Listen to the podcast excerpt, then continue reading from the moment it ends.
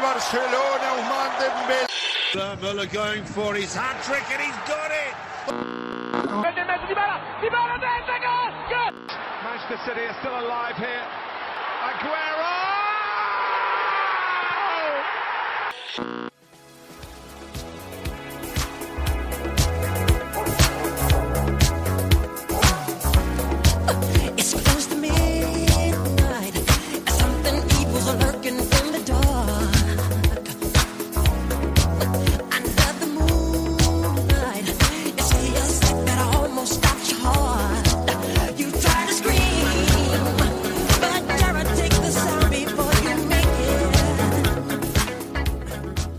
سلام سلام سلام، با اپیزود هشتم از فصل سوم رادیو آفساید در خدمتتون هستیم.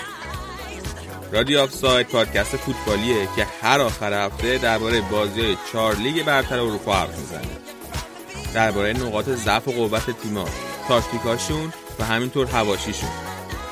اگه از شنونده‌های ما هستین و دوست دارین که به عنوان مهمان توی برنامه ما شرکت کنین، توی تلگرام برای ما پیغام بفرستین تا با هم هماهنگ کنیم.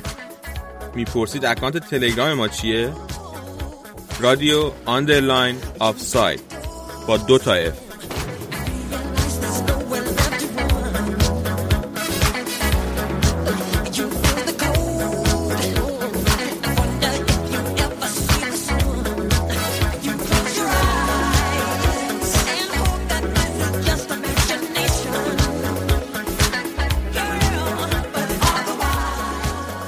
این هفته میخوام یه پرونده قدیمی که از فصل پیش بوده رو براتون بازپخش کنیم.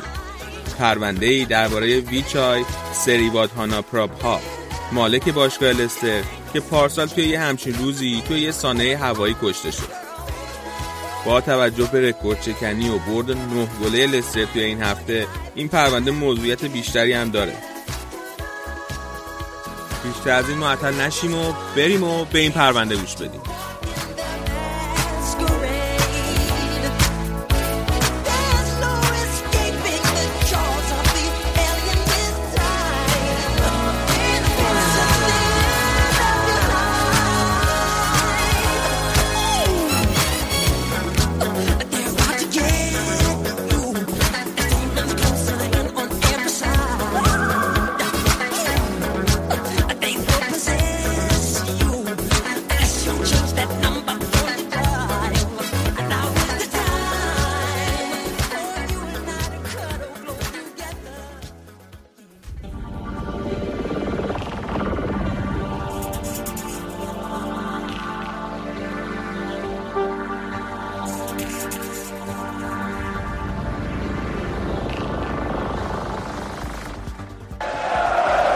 The moment that Leicester has been waiting for.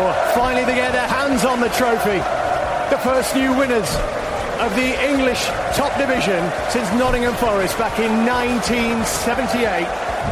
And they've done it in style.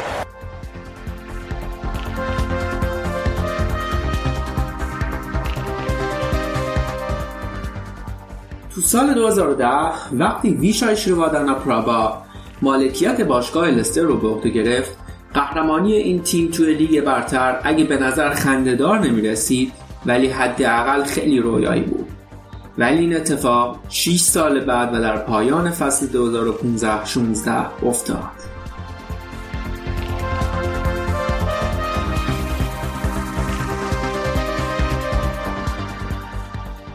باشگاه لستر تو سال هزار و هشتصد و هشتاد و چهار در نزدیکی جاده فاسی تشکیل شد و ده سال پس از تأسیس به عضویت لیگ فوتبال درآمد. تا سال هزار و نهصد و نوزده باشگاه به لستر فاسی معروف بود، ولی در این سال به دلیل شرایط سخت مالی مالکیت باشگاه تغییر کرد و باشگاه با نام لستر سیتی به فعالیت‌هاش ادامه داد. تو سال هزار و نهصد و چهل و هشت لوگوی باشگاه با عکس سر یک روباه معرفی شد، ولی تا دهه هشتاد طول کشید تا به روباه‌ها معروف بشن. این لقب به دلیل شهرت منطقه لسترشایر به شکار روباه روی این باشگاه گذاشته شد. در طول تاریخ باشگاه لستر از زمان تأسیس تا به امروز، هواداران این تیم پستی‌ها و بلندی‌های زیادی رو تجربه کردند.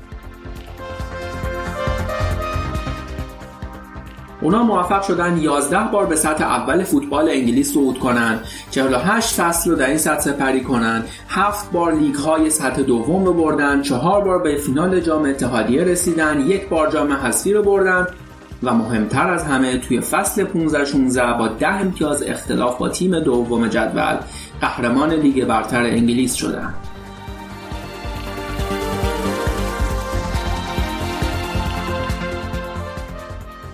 وقتی از این قهرمانی لستر صحبت میشه، بازیکنان تیم کلاودیو رانیری و نایجل پیرسون که قبل از رانیری در شکلگیری تیم قهرمان نقش داشته مورد تحسین قرار میگیرن، ولی نقش ویشای برای هوادارهای لستر یه نقش ویژه است.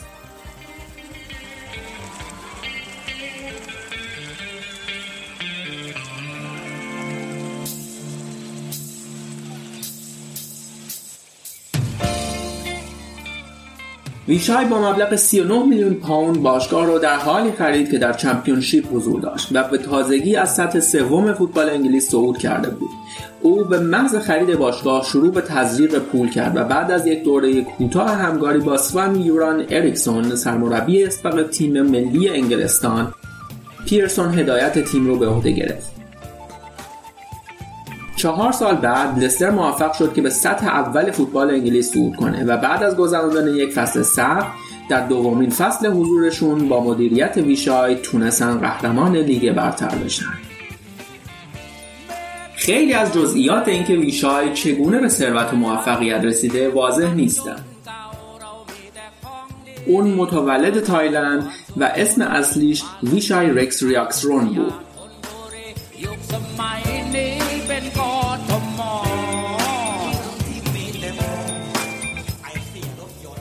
لقب سریوادانا پرابا که به معنای نور شکوه مستمره، تو سال دو هزار و دوازده توسط پادشاه تایلند بهش داده شده. ویشای در مورد سالهای اولیه زندگیش به ندرت حرف میزده، ولی تأکید داشته که در جوانی به قصد تحصیل ابتدا به تایوان و پس از اون به ایالات متحده رفته. در حین همین سفرها اون به فکر اداره یک مغازه دیوتی فری میفته و در سال هزار و نهصد و هشتاد و نه مجوز باز کردن یک مغازه کوچک دیوتی فری تو بانکوک رو میگیره. تا سال نود و پنج موفق میشه که یک مغازه در فرودگاه قدیمی بانکوک باز کنه و به افتخار سلسله پادشاهی تایلند اسم مغازه رو کینگ پاور میذاره.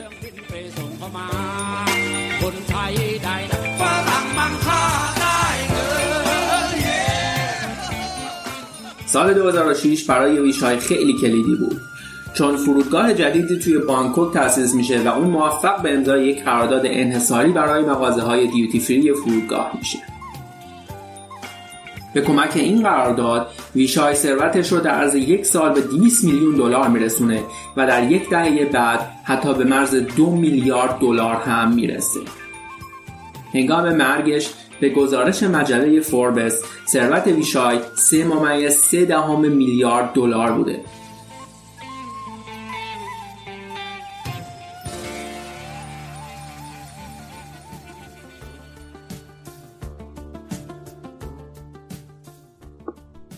ارتباط ویشای با باشگاه لستر از سال دو هزار و هفت شروع شد، زمانی که برند کینگ پاور اسپانسر روی پیراهن‌های باشگاه شد.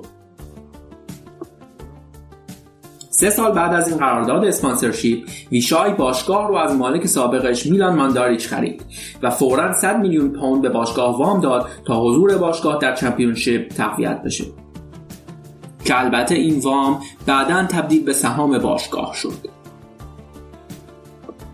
ویشای البته در نظر داشت که در ادامه صد و هشتاد میلیون پوند دیگه به باشگاه کمک کنه، ولی تنها با تزریق هشتاد میلیون پوند تونست تیم رو قهرمان لیگ برتر کنه. تو سال دو هزار و یازده ویشای خودش رو رئیس باشگاه و پسرش آیاوات رو نایب رئیس باشگاه کرد و دو سال بعد استادیوم باشگاه رو خرید و نامش رو به کینگ پاور تغییر داد.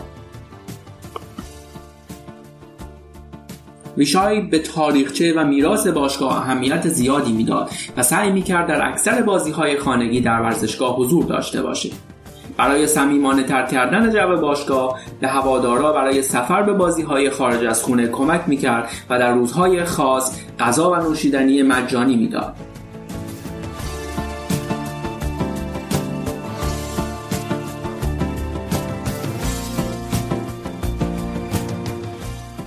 به دلیل اعتقاد قوی به مذهب بودایی در ورزشگاه یک معبد کوچک درست کرده بود و از راهب‌های بودایی در تایلند دعوت می‌کرد تا به معبد بیان. اون همینطور توی امور خیریه هم در کشور خودش و هم در لستر فعال بود. اگرچه از سالهای حضور ویشای در لستر به خوبی یاد میشه، ولی این سالها بدون جنجال هم نبودن.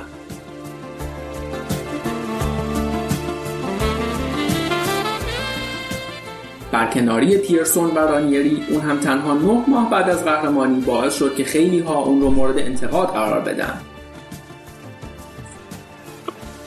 همینطور در ابتدای سال جاری میلادی باشگاه لستر حاضر به پرداخت مبلغ سه ممیز یک میلیون پوند به لیگ فوتبال شد تا بررسی پرونده ضرر مالی بیست و یک میلیون پوندی باشگاه در فصل سیزده چهارده متوقف شد.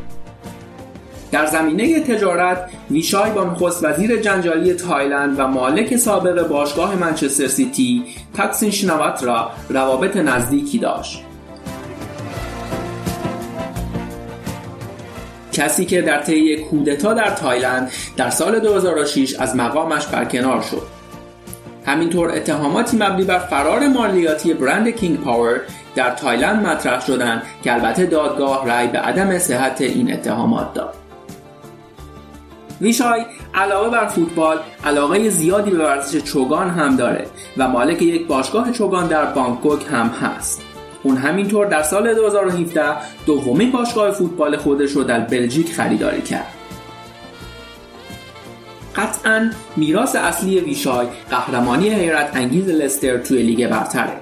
قهرمانی که حتی گری لینکر که زمانی برای لستر بازی میکرده و یک هوادار فراپا قرص لستر هم باورش براش سخت بود و شرط حضور بدون لباس توی برنامه تلویزیونی رو به خاطرش باخت.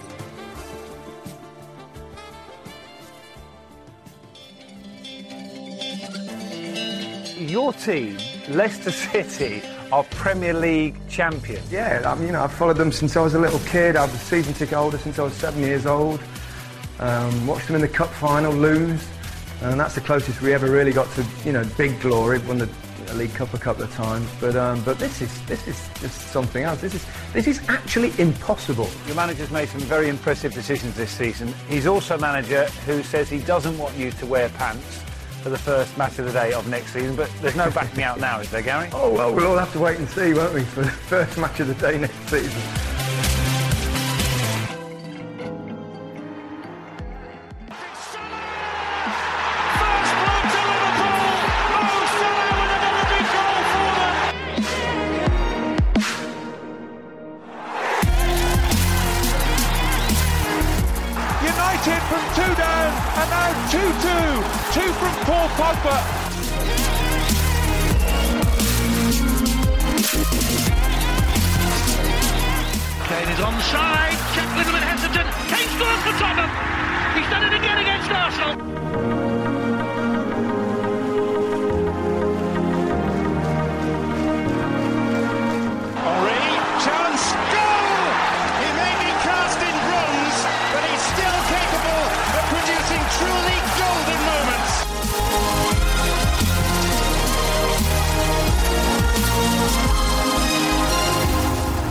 الان بچه‌ها اینجان مرتضی و امیررضا دونه دونه باشون سلام می‌کنم، میرم بهشون تو. سلام مرتضی، چطوری؟ چیکار می‌کنی؟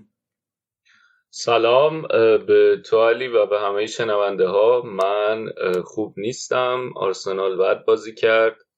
این هفتم رفتم جوکر رو دیدم، فیلم خوبی نبود. کلاً هفته خوبی نداشت. جوکر که بچه‌ها دیگه خیلی ازش تعریف کرده بودن، خوب نبود از نظر تو؟ من هنوز ندیدم. من اصلاً من دوست نداشتم اصلاً. خب یعنی انتظارم خیلی بیشتر بود، بعد به نظرم خوب نبود. اصلا نتونستم اعتماد برقرار. به اندازه انتظارت یعنی خوب نبود یا کلا اصلا خوب نبود؟ کلا اصلا هم خوب نبود. خب پس یعنی شما توصیه می‌کنی که بچه‌ها نرن ببینن؟ چرا ببینن یه دور بعد بگن که نظرشونه.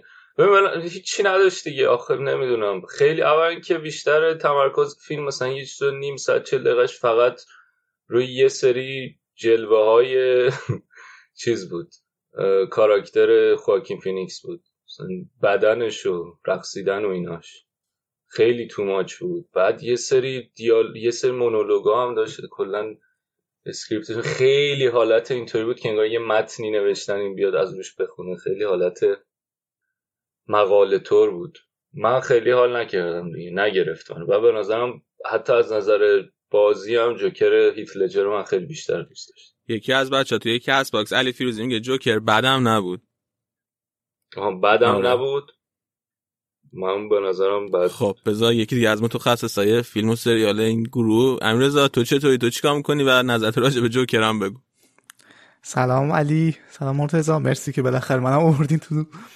آقا من که خوبم، تیم محلمون برده خوشحالیم. جوکر هم دو سه هفته پیش دیدم، ما تماشاگرای محمودی دوست داشتیم، من خوب بود به نظرم. حالا آره با اون جوکر بتمن نمیشد مقایسش کرد ولی این هم خوب بود. من این برادر فینیکس رو دوست دارم. خب پس تو توصیه می‌کنی بچه‌ها برن ببینن؟ مرتضی هم توصیه کرد ببینن ولی آره خب, خب من, ولی... من بیشتر از مرتضی خوشم اومد. آره منم فینیکس رو خیلی دوستش دارم، نمیگم دوستش ندارم ولی به نظرم خوب نبود، یعنی واقعا جزو کارهای خوبش نبود. خلاصه اینکه من اگه بخوام برم ببینم حداقل باید هفت دلار پول بدم. تکلیفو معلوم کنین. آ اونجا ارزونه پس؟ نه این تازه نصف قیمتشه. آها سه شنبه با نصف قیمت. آره روز اینجا هم سه شنبه با نصف قیمت هست. نصف نیست، ارزون تره. نه دیگه اینجا نصف قیمته ولی خب یه دلار هم چیز میگیره، هزینه یه بلیت گرفتن میگیره، یعنی یه بلیت باید بگیری واسه دیدن فیلم، یه پولی هم باید بدی واسه اینکه بلیت گرفتی. خیلی جالب. وقتی آنلاین میگیری باید گرانتر بده. نه نه همونجا توی سینما هم گرانتر میدی، یه دلار دیگه میدی. نه اینجا وقتی که آنلاین میگیری چون رزرو میکنی صندلی تو گرانتره. حالا اینجا این سینمایی که من میرم اینجوریه، نمیدونم حالا همه سینما رو نمیدونم. آقا ما در کشور کمونیستی کانادا هیچ کدوم اینا رو نداره. یعنی شما پول بلیت هم نمیدین؟ چرا پول بلیت میدیم ولی یه دلار و آنلاین و این چیزا نداره. بابا بعدم نیست انگارا. این ترامپ که داره ما رو شوخی شوخی میندازه بیرون، پاشیم بیاریم کانادا پس ها. نمیدونم شما که نه کمونیست نه. موافقین بریم سراغ سراغ بریم سراغ بازی این هفته. برو بریم. من خیلی موافق نیستم. نه خب یه جوری شروع می‌کنیم که تو خیلی اذیت نشی. بیا از باز لیورپول تاتنهام شروع کنیم. چطور بازی؟ خیلی لیورپول تیم خفنی شده به نظر من. واقعا خیلی خوب بود این بازی. هر جوری شروع کنیم من ناراحت میشم. در مورد بازی لیورپول تاتنهام، اول که ترکیب لیورپول که همون همیشگی چهار سه سه، بعد ستای وسطشونم فابینیو به عنوان چیز چی میگن نقطه لولا، نقطه اتکا که میچرخید، نقطه اتکای خط میانه. آره هندرسون با اینالده میبر اونورش.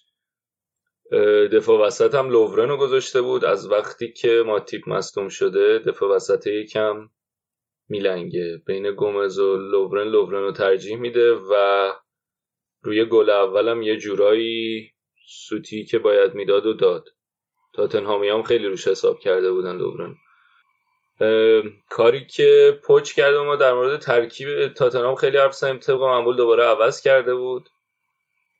اون گفتم که وسط هفته توی چمپیونز لیگ آلدرویلدو، دنی روز و اریکسن رو بازی نداده بود و گفتم خب احتمالش هست که اونا بازیکنایین که ممکنه که به خاطر اینکه قراره برن اونجوری که میخوان بازی نکنن، ولی پچ دوباره بهشون اعتماد کرده بود. حالا چرا دیویسون نذاشته بود با وجود اینکه بازی خوبی داشت توی وسط هفته عجیب بود. لاملا مصدوم شده بود ظاهرا توی تمرینات، برای همین نذاشته بودش تو ترکیب اصلی. و زوج آلدرویلد فرتونگن وسط هفته فرتونگن بود، این هفته آلدرویلد بود و داوینسون سانچز بود از بازی وسط هفته.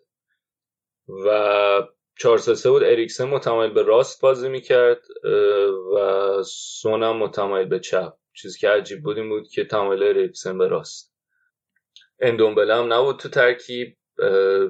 تاتنهام روی یه حرکت خوب از سیسوکو دوتا بازیکن جا گذاشت، یه پاس خوب داد به سون، سون یه شوت زد که خورد به سر لوورن، خورد به تیر، برگشت و هری کین خیلی خوب از بین دوتا دفاع اه اه لیورپول که فندایک و اندرو رابرتسن بودن اون سمت، خیلی به موقع حرکت کرد، یه هد زد، ریباند شد و کلا اون ده دقیقه اول یک کم لیورپول چیز شده بود، شوکه شده بود و هنوز داشت بازی دستشون بود. ولی بعد از اون دیگه تاتنهام کاملا برنامه‌اش این بود که بشینه عقب، بعد با توجه به اینکه چهار سه سه هم چیده بود و قشنگ اریکس اریکسن هم برای این گذاشته بود که هم اریکسن هم هری وینکس خیلی متمایل به وسط نبودن، متمایل به کنار بودن. با توجه به شناختی که از لیورپول داریم و میدونیم که خیلی خوبن روی جناحین، به خصوص دفاع کنارشون که حالا راجبشون حرف میزنیم،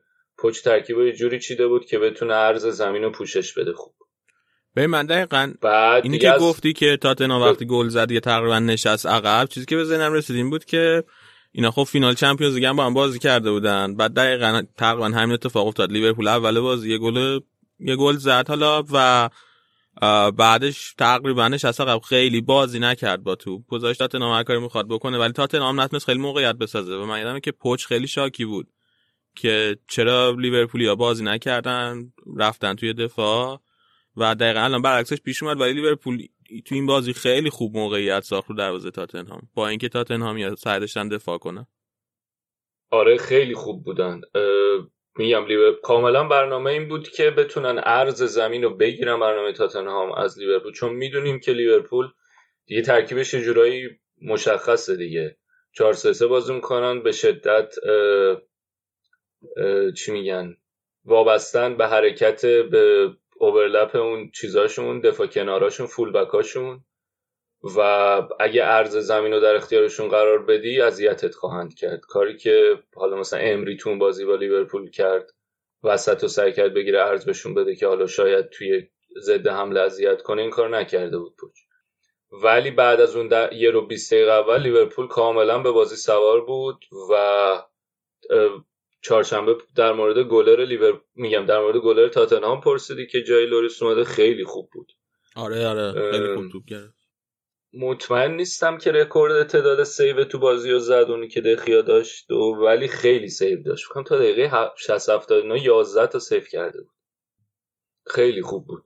آره. و در مورد ترکیب لیورپول من بگم که ما در مورد اون سه تای وسط گفتیم که یه یه بحثی که هست اینه که آیا با همین ستا میمونه، ستا که حالا شاید نگه میدارن بیشتر وسطو، یا اینکه بهتره که مثلا به اوکس بازی بده تون ستا، ولی خیلی خوب بودن، به خصوص فابینیو با توجه به اینکه داشتن جلوی یه تیم بازی میکردن که کاملا بسته بود برای ضد حمله و رو ضد حملات هم با بازیکنای مثل سون و کین و دل علی میتونن خیلی خطرناک باشن، فابینیو فوق‌العاده بود، قطع توپ عالی داشت، اصلا از نظر آماری بازی خیلی خوبی داشت به عنوان اون نقطه اتکای خط میانه، هم رو به عقب خیلی خوب بود تو قطع توپ، هم رو به جلو، پاسای کلیدی زیادی داشت، تعداد تماساش خیلی زیاد بود، فکر کنم صد و یازده تا تاچ داشت تو این بازی و یه روز فوق‌العاده داشت. بعد از یه بازی نه چندان خوب جلوی یونایتد این بازی خوب بود، بین دو نیمه هم نگهش داشت، تعویض نکرد، شاید یه مثلا چون به بنبست خورده بودن و یکیچ عقب بودن، شاید خیلی میگفتن که شاید اوکس اگه بیاره بهتر باشه، میتونه اون فشار رو به جلو رو بیشتر کنه، ولی کلوب اعتماد کرد به همین سه تا و فوق‌العاده بودن دیگه. یه گل که هندرسون زد، بازم تو شرایطی که داشت بازی گره میخورد هندرسون لیورپول رو برگردون به بازی، و یه موقعیتی هم که دوباره مانع همون کار همیشگیشو کرد دیگه، خودشو بین توپ و مدافع قرار داد. اوریم که قبلا راجبش حرف زدیم سابقه بیکله بازی خیلی داره، اون اخراج عجیب غریبی که داد چند هفته پیش و این هفته هم دیگه اون وسط قشنگ زد پای مانع رو، خیلی تمرکز نداره توی کارهای دفاعی سرجوریه، ولی مانع مانع قشنگ از هیچی موقعیت ساخته خیلی. آره. مقتونش واقعا همین که گفتی، خودشو بین توپ و اوریه قرار داد، پنالتی گرفت. و ببین یه نکته خیلی مهمی که مانع داره اینه که آمار اگه آمارش رو نگاه کنی از زمانی که تو ساوثهمپتون بوده و وقتی که اومده تو لیورپول، اولا تماساش تو محوطه جریمه و شوتاش به سمت دروازه خیلی آمار درخشانی بود اون موقعی که تو ساوثهمپتون بوده، با توجه به اینکه بازیکنی بوده که تازه اومده بوده لیگ برتر رو داشته جا میافتاده، هنوز خوب بوده نسبت به اون، نسبت به سطح خودش. ولی پ... چی میگن توزیع ضرباتش اینطوری بوده که خیلی از راه دور و از زاویه‌های بسته‌تر هم، زاویه‌های دورتر از دروازه هم ضربه زیاد داشته. ولی هرچی پیش رفته اومده توی لیورپول، این نمودار پراکندگی ضرباتش هی جمع‌تر و جمع‌تر شده و الان یه آمار فوق‌العاده داره، مثلا در حد کلاس جهانیه. بعد ز... تبدیلش، آمار تبدیلش هم خیلی بالاست. اولی که مثلا یه چیز حدود سی و نه تا شاتان تارگت داره و تبدیلش هم مثلا ریت تبدیلش بالای پنجاه درصد، پنجاه و یک درصد اون شاتان تارگتاش، که خیلی آمار فوق العاده ایه. یعنی همینطور کلوب با... حال اثر کلوب دیگه که مانه رو بازیکنی که تو میدونی که ضربه زدن به سمت چارچوب و سمت دروازه‌اش خوبه، اومده روش کار کرده که اون ضربات اضافه‌ای که داره حالا بیرون محوطه یا تو زاویه رو هی پالایششون کرده، هی جمع شده جمع شده و درصد توی چارچوب بودن ضرباتش هم بیشتر شده، که برای توی خیلی آمار فوق‌العاده‌ای داره مانه و کاملا هم زیر نظر کلوب این شرایط براش پیش اومده. آره این هم و این که لیورپول هم نشون داد که شاید یه نکته خیلی مهمتری که این بازی داشت این بود که نشون دادن که اگر عقب بیفتن چقدر خوب میتونن دوباره به بازی سوار بشن، چقدر خوب میتونن اون تاکتیکی که دارن رو به بازی سوار کنن و همینطور با تداوم خیلی خوبی ادامه بدن حمله کردن. و, و یه بازی درخشان دیگه‌ای هم که دیدیم الکساندر آرنولد بود، تو این بازی فوق‌العاده بود.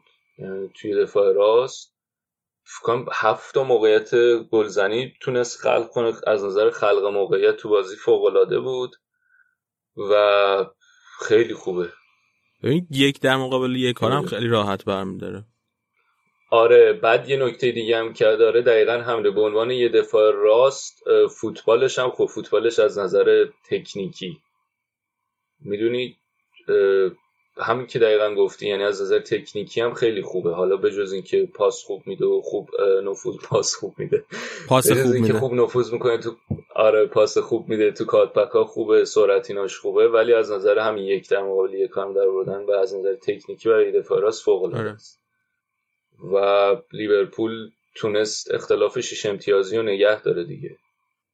حالا من یه سوال می‌خوام جای پوچ تیم‌ها بپرسم، خودت هم اشاره کردی هم امری هم سولشر جفتشون سعی کردن که عرض زمینو از لیورپول بگیرن، ولی پوچ اصلا این تلاشو نکرد دیگه، هم با سیستم همیشگی خودش اومد.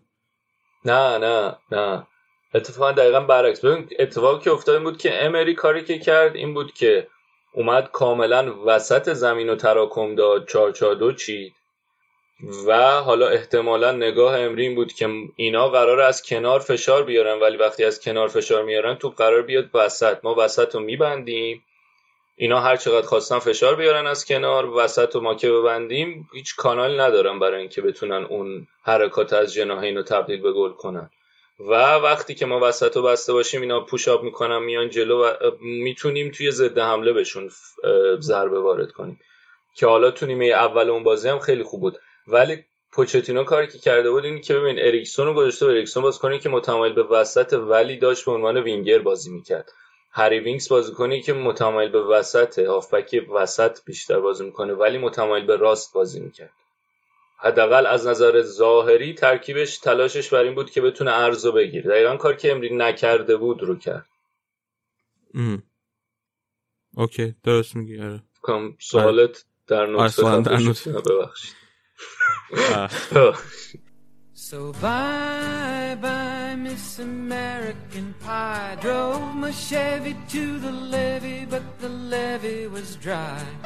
And them good old boys were drinking whiskey and rye, singing this'll be the day that I die.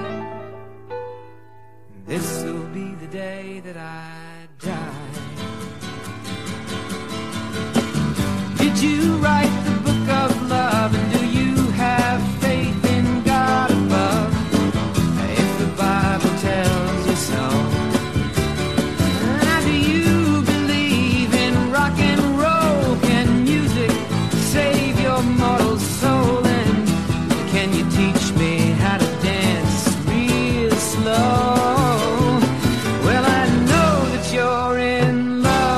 swim, cause I saw you dancing in the gym. You both kicked off your shoes. Man, I dig those rhythm and blues.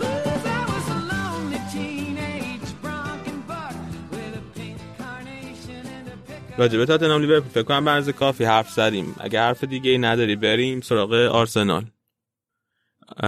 آرسنالی که ما هفته پیش هم دربارش حرف نزدیم و ادوسه اپیزود چمپیونز لیگ وسط هفته یکی از بچه‌ها تو یک کس فاکس کامنت گذاشته بود که چرا راجع به آرسنال حرف نزدین شما که آخر هفته هم راجع بهش حرف نزده بودین. بعد آراد اومده بود جوابش جوابون دوستون داده بود گفت این اپیزود درباره چمپیونز لیگ بود، برای همین مطلقاً راجع به آرسنال صحبت نشد. کلاً اصلا در نطفه سالو همونجوری که گفتی خفه کرده بود و یادآوری کرده بود که اصلا آرسنال تو چمپیونز لیگ نیست، اصلا مطلقاً دربارش صحبت نمیشه. آره ما تیممون وضعش بده، مظلومم هست، من خودم هم مظلومم دیگه همینه. خیلی شما که خیلی ولی آره نکته نکته بدترش اینه که من خیلی دارم راجع به تاتنهام حرف میزنم، این بدتره.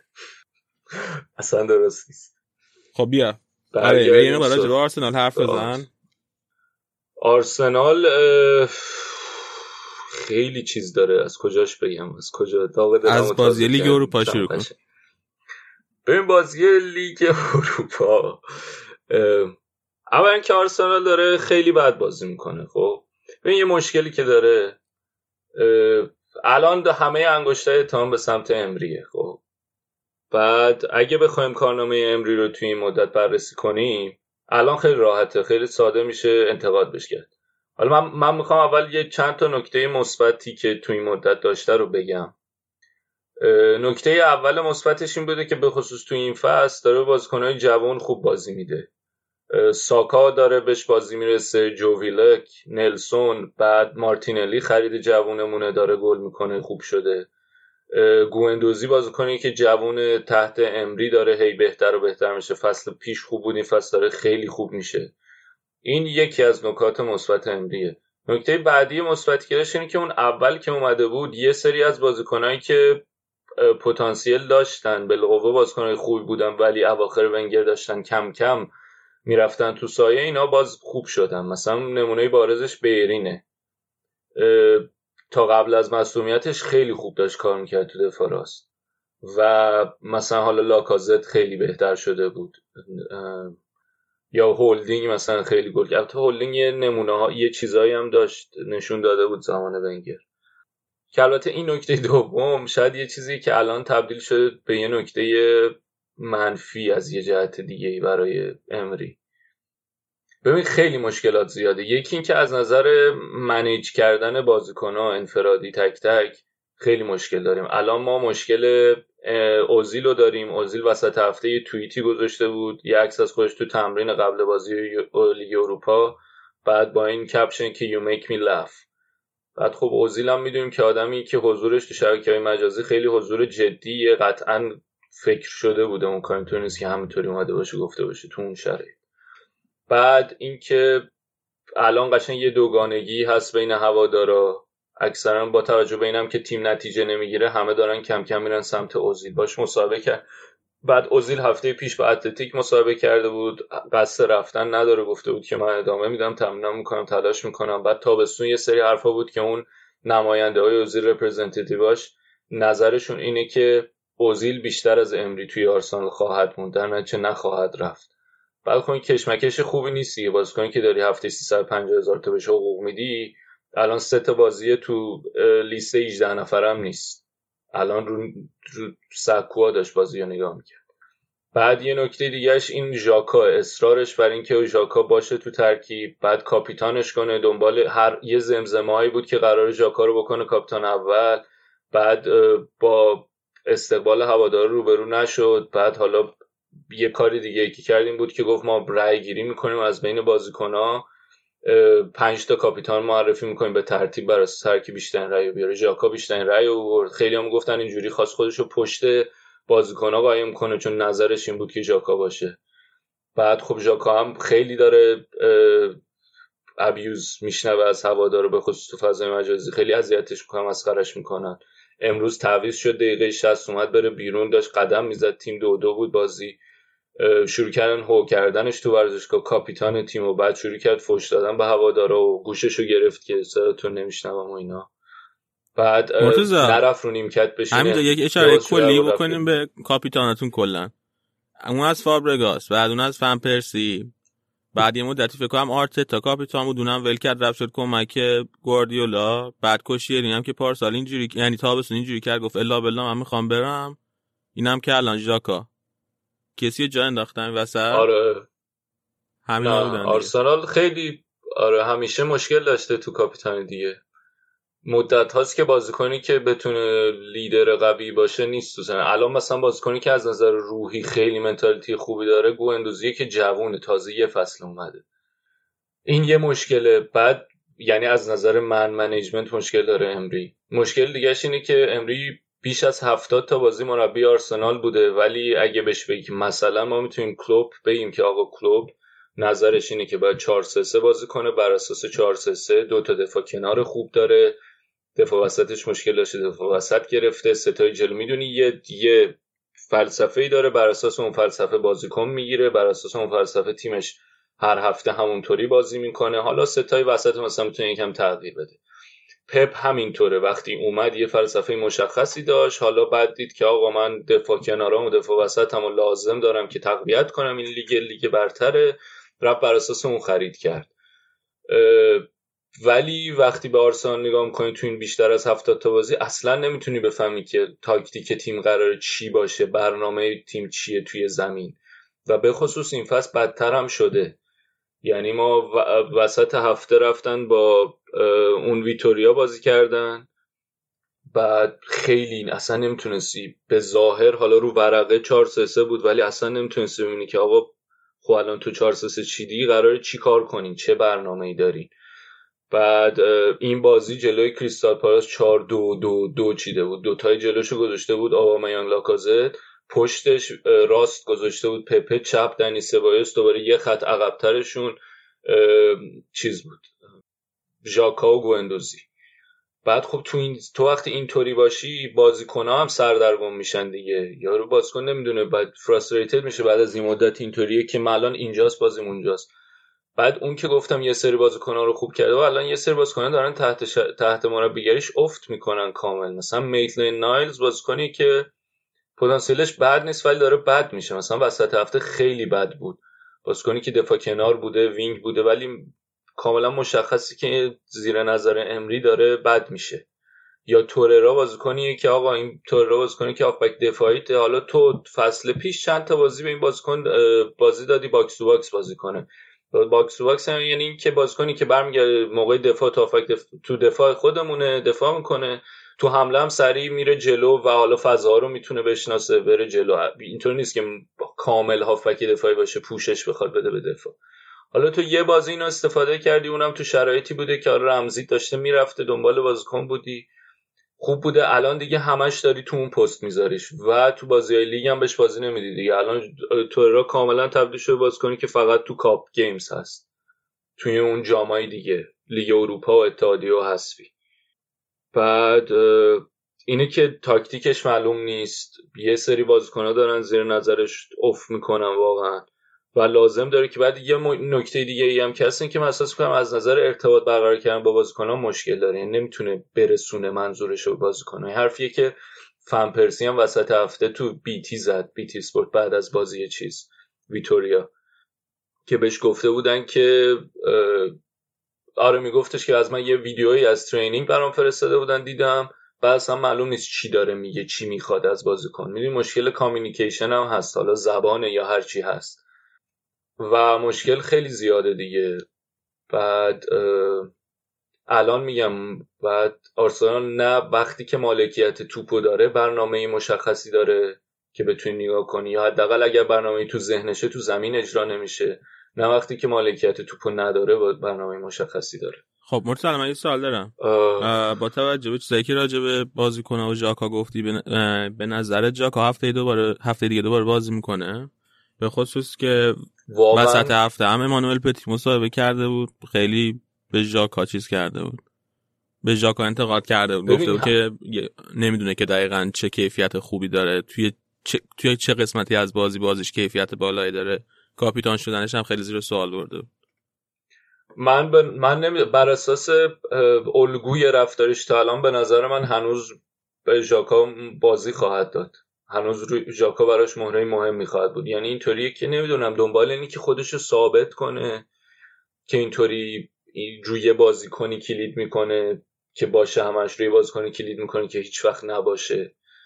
بعد ظاهرا این مشکلات مثلا قبلا با نیمار هم داشته تو رختکن، برای اینکه خود او چی میگن آثاریتیشو ثابت کنه تو رختکن که بگی که حرف اول من میزنم، مثلا خیلی با نیمار کله میگرفته. الانم با اوزیل احتمال یه احتمالش اینه. بعد اینی که اصلا بحث بازیش اصلا معلوم نیست برای چی اینجوریه.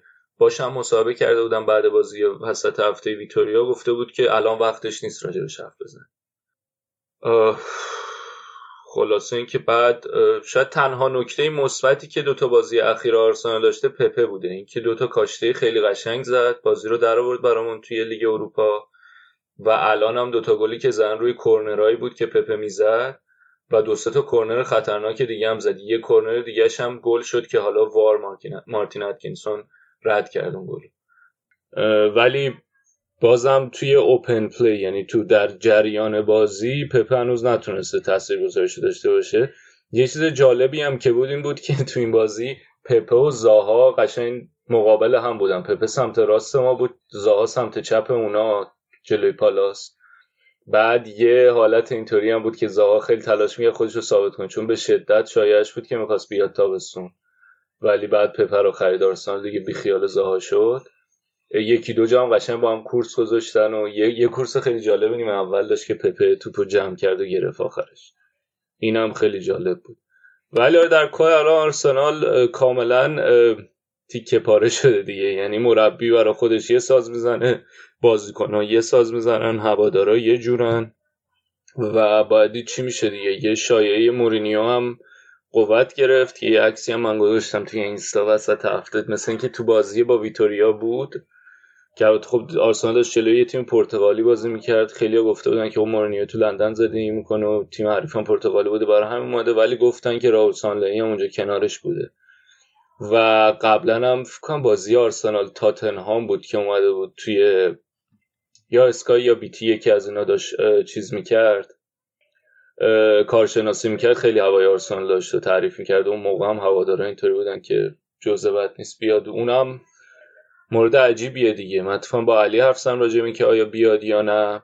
من خودم صد درصد دلم باهاش نیست که بیاد، ولی ترجیح میدم الان بیاد، به خاطر اینکه گفتم ما آرسنال مشکل اصل. حالا میتونیم بگیم که آقا وقتی که مالکیت توپو دارن انقدر کیفیت دارن بازیکن‌ها که بتونن چیزی در بیارن از توش، ولی مشکل اصلی آرسنال از اواخر دوره ونگر تا الان اینه که وقتی مالکیت توپو ندارن خیلی خوب بازی نمی‌کنن و جوزه کلاً آدمیه که خیلی روی اون مانور میده.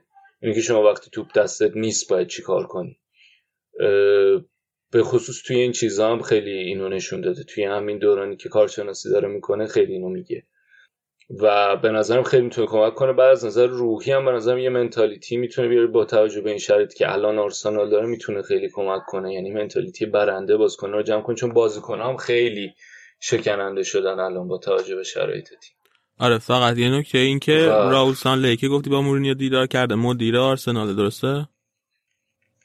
آره. آره، مدیر ریکروتمنت بود تا زمانی که گازیدیس بود، بعد که گازیدیس رفت الان تقریبا همه کار هستی. خیلی هم هواداره آرسنال دوستش دارن، بهش میگن دون راول به خاطر حالا تابستون خوبی که داشت آرسنال توی پنجره نقل و انتقالات با توجه به بودجه محدودی که داشتن نسبتا خوب کار کردن، خیلی دوستش دارن و باید چه تصمیم میگیرن دیگه. اون تیم سانلهی و اون آقای ویشای و ادوگاسپار اینا مدی... تیم مدیریتی تیم. شاید مشکلی که داشته باشه آوردن مورینیو اینه که با خودش تیم خودشو میاره و خب از بعد از ونگر کلا یه انقلابی اتفاق افتاده تا حدودی تو آرسنال، اصلا شرایط مدیریتی عوض شده از نظر حالا ورزشی از همه لحاظ. و اینکه حالا مورینیو بیاد دوباره، اینایی که اومدن تو این یه سال دو سال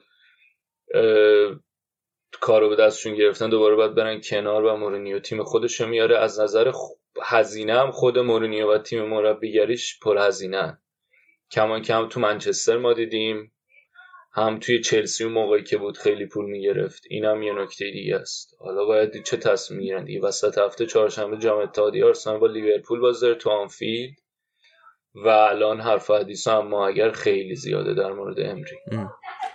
آه... اوکی، فکر کنم راجبه آرسنال به اندازه کافی حرف زدیم. بریم یه مقداری راجبه یونایتد حرف بزنیم که نورویچو بردن سه یک. فکر کنم بعد از مدت ها بود که تو لیگ خارج از خونه می بردن.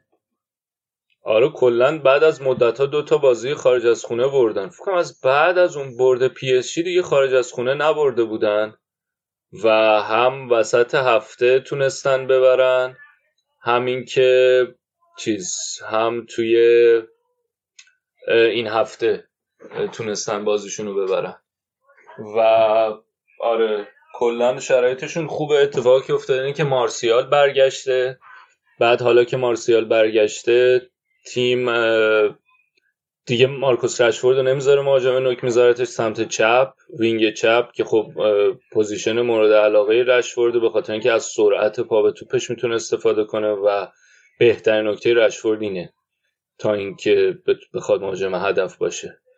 بعد دن جیمز اون یکی وینگرشون بود، اون پیوت وسط، یعنی دو تا هافبک دفاعی، حالا دو تا هافبک وسط زمینشون هی تغییر می‌کرد. این بازی مک‌تامینی فرد رو گذاشتن. مک‌تامینی روز خوبی داشت به جز حالا یه سوتی که اون آخر کار داد منجر به گل نوریچ شد، ولی یه گل زد. کلا نمایش خوبی داشت. در مجموع یه نکته عجیبی که داشت این بازی این که دو تا پنالتی خراب کردن بازیکن‌های یونایتد و این مشکل پنالتی زدن تو یونایتد هنوز حل نشده. یه دو تا پنالتی هم خیلی مشکوک بودن، خیلی مشکوک بودن.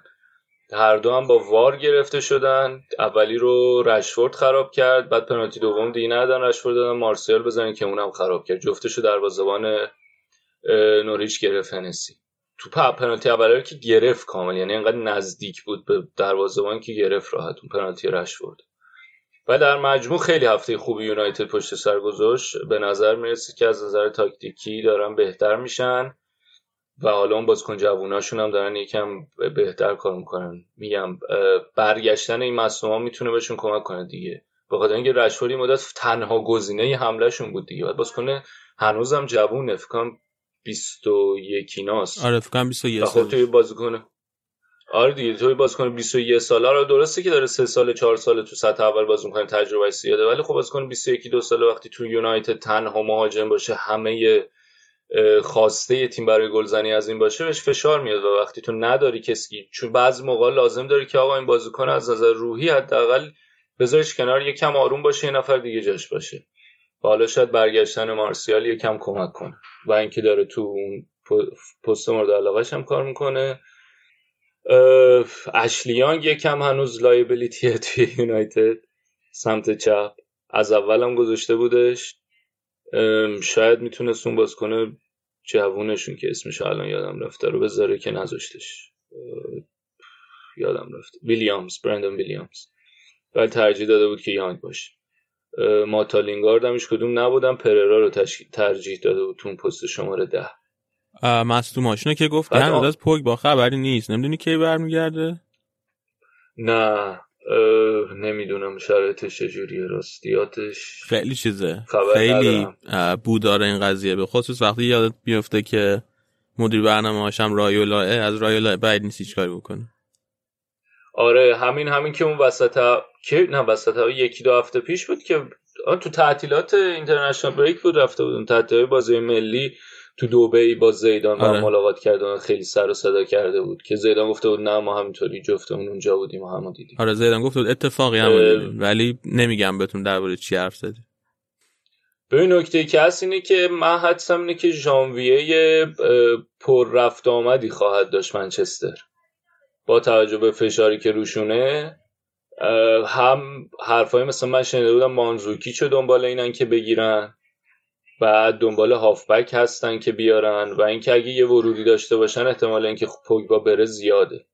من حتی به نظرم این احتمال هست که شما رئال پوگبا رو بگیره و اریکسن بیاد یونایتد، که به نظرم اینطوری به نفع هر سه تیم خواهد شد.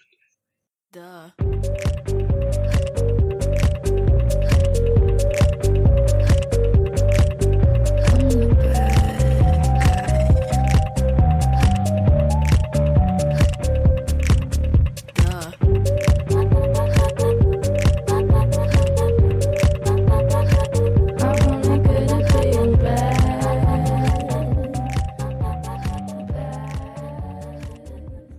فکر کنم که الان بریم داریم راجع به سیتی حرف بزنیم. فاصلهشون با لیورپول شش امتیاز هنوز. آره فاصله رو تونستن حفظ کنن. دیروز با استون ویلا بازی داشتن، نیمه اول داشت یکم بازی گره می‌خورد، داشت همون اتفاقی که بازی با وولز براشون افتاده بود داشت می‌افتاد دوباره، یعنی خیلی شبیه بود. استون ویلا کاملا بازی رو بسته بود و یه جورایی داشت فلش بک می‌شد دیگه، دنبال یکی دو تا هم تو ضد حمله هم نشون دادن که خطرناک بودن. بعد کاری که کرده بود پپ این بود که برای دومین بار متوالی تو لیگ گابریل جزوس رو گذاشته بود نوک مهاجم هدف، کنارش رایم استرلینگ و برناردو سیلوا بودن، خط میانه گوندوگان، داوید سیلوا، کوین دی بروینه. بعد واکر رو بهش بازی نداده بود، جاو کانسلو رو گذاشته بود، سمت راست بنجامین مندی بازیکن مورد علاقه‌اش گذاشته بود. جان استونز برگشته از مصونیت، این بازی بازی کرد که میتونه خبر خوبی باشه برای سیتی، و کنارش هم فرناندینیو. نیمه اول اونقدر خوب نبودن، نیمه دوم به محض اینکه بازی شروع شد فکر کنم زیر یه دقیقه یه توپی بلند فرستاد ادرسون، گابریل جزوس با دفاع قاطی کرد، توپ افتاد جلوی استرلینگ و خیلی خوب یه گل خوب زد. و در ادامه تعریف تو وسط هفته تو برنامه چهارشنبه از استرلینگ باید بگم که استرلینگ فوق‌العاده بود. پپ هم تو مسابقه بعد بازیش اومد گفت گفت نیمه اول تنها بازیکنمون که خوب بود و با اینتنسیتی خوب بازی میکرد رحیم بود، استرلینگ و نیمه دوم همه تونستن بهش برسن. اتفاق عجیبی که افتاد گل دوم سیتی بود، یه پاسی فرستاد کوین دی بروینه، بعد به نظر میومد که برناردو سیلوا روی اون پاسه تاثیر گذاشت، توپ رفت توی گل، بعدش وار رفت نگاه کرد، بعد گفتن که برناردو سیلوا وار نظرش این بود که برناردو سیلوا تاثیر نز... میگم برناردو سیلوا دارن داوید سیلوا ببخشید آره نظر وار این بود که داوید سیلوا تاثیر نذاشته و گل رو به نام دی بروینه ثبت کردن، در نتیجه آفساید نبوده. بعد از بازی پنل خود لیگ، خود پریمیر لیگ یه پنل داره که این گلای مشکوک رو دوباره میشینن نگاه میکنن، رفته بودن نگاه کرده بودن و گل رو به, نف... به نام داوید سیلوا ثبت کردن که اگر اینطوری باشه آفساید بوده، ولی وار نگرفت آفساید و پنل پریمیر لیگ به نام داوید سیلوا ثبت کرد که تو آفساید بوده. آقا این وار توی انگلیس خیلی بد اجرا میشه جدیا. اون از گلی که منچستر به لیورپول زد، اینم الان از این یه چند تا چیز دیگه هم سیتی یه بار دیگه هم فکر کنم پنالتی براش نگرفته بودن. باز سیتی بازم از این حرفا داشته، از این حرفا نقلا. کلا چیه قضیه؟ خیلی داره سر و صدا میکنه. ببین حقیقت اینه که جزئیات دقیقش نمیدونم، باید برم بخونم راجبش که چجوری بررسی میکنن و ولی خیلی داره باعثش چیز میشه حواشی. به من چند بعض وقت حس میکنم که اصلا فاز داوراشون اینجوریه که مثلا این وار چیه ما رو مجبور کردن ازش استفاده کنی. فاز نمیخوام دارن بعضیاش. فاز نمیخوام. آره ولی خب خیلی جام تصمیم‌ها رو برمیگردونه دیگه. مثلا مثلا امروز خیلی اتفاق افتاد، مثلا دو تا پنالتی یونایتد که خیلی عجیب بود داوره با وار گرفت، بعد یه پنالتی که گل اول پالاس بود کالوم چمبر زد، داور اول نگرفت کارت زرد داد به زاها به خاطر سیمولیشن، بعدش چیز شد، بعدش رفت با وار نگاه کرد و پنالتی رو گرفت، یا مثلا گل آرسنال اینطوری هم هست. در مورد سیتی چند تا نکته دیگه هست، اینه که فرناندینیو اخراج شد، دو کارت شد اخراج شد، بعد بازی وسط هفته رو از دست میده و میرسه به بازی با لیورپول، اینه که اونجا جای نگرانی ندارن. بعد نکته دیگه این که ژائو کانسلو خیلی خوب بود و گوندوگان گوندوگان هم فوق‌العاده بود تو این بازی، به خصوص تو نیمه دوم گل هم زد، گل سومو زد، خیلی بازی خوبی انجام داد و فکر نمی کنم حالا ژانویه خبری باشه زیاد از نظر خرید اینا، با توجه به اینکه استونز هم برگشته آپشناشو داره دیگه، مثلا میتونه حالا مثلا واکر رو بیاره وسط، تر دفاع وسط بذاره، حالا اوتامندی یکم سوتیه، شاید ترجیحش این باشه که فرناندینیو رو هنوز نگه داره تو قلب خط دفاع. و آره فودن هم یکم بهش بازی داد، بازی نسبتا خوبی داشت فیل فودن، همین بازیکن جوونشون که اون دفعه گفته بود خیلی خوبه ولی بازیش نمیدم. آره همونو حالا داره کم کم میارتش تو ترکیب، ولی به عنوان تعویضی باش بازی دادیم بازی. اوکی بریم سراغ چلسی و فرانک لمپارد که الان چهارم جدوله. فوق‌العاده‌ن دیگه، خیلی خوبن، هم تو چمپیونز لیگ گفتیم خوب بردن آژاکسو، همین که این بازی خوب بودن. نکته مهم این بازی این بود که پولیسیچ از اول بود، پولیسیچ رو ترجیح داد با هادسون اودوی، چهار سه سه با دو تا پیوت، دو تا پیوتش جورجینیو کوواچیچ، میسون مانت جلوتر، همون ترکیب ثابتی که داره دیگه و بهش رسیده کم کم لمپارد.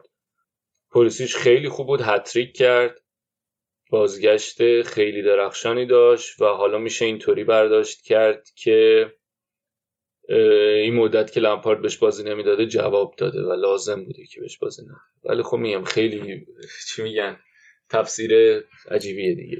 از دیروز حالا که پلیسیش هتریک کرد این رسانه‌های آمریکا اینجا ما رو کچلم کردن، تقریبا هر لحظه میزنه یه اس پی ان داره راجع به هتریک پلیسیش حرف میزنه یه نفر. خیلی آخه خیلی وقته که بازیکن نداشتن تو این سطح تو لیگ انگلیسی، فکر کنم بعد از دمپسی دیگه نداشتن بازیکن. تیم هاوارد گولر بود ولی کلینت دمپسی بود دیگه، بعد اون دیگه نداشتن، خیلی هم روش حساب کردن.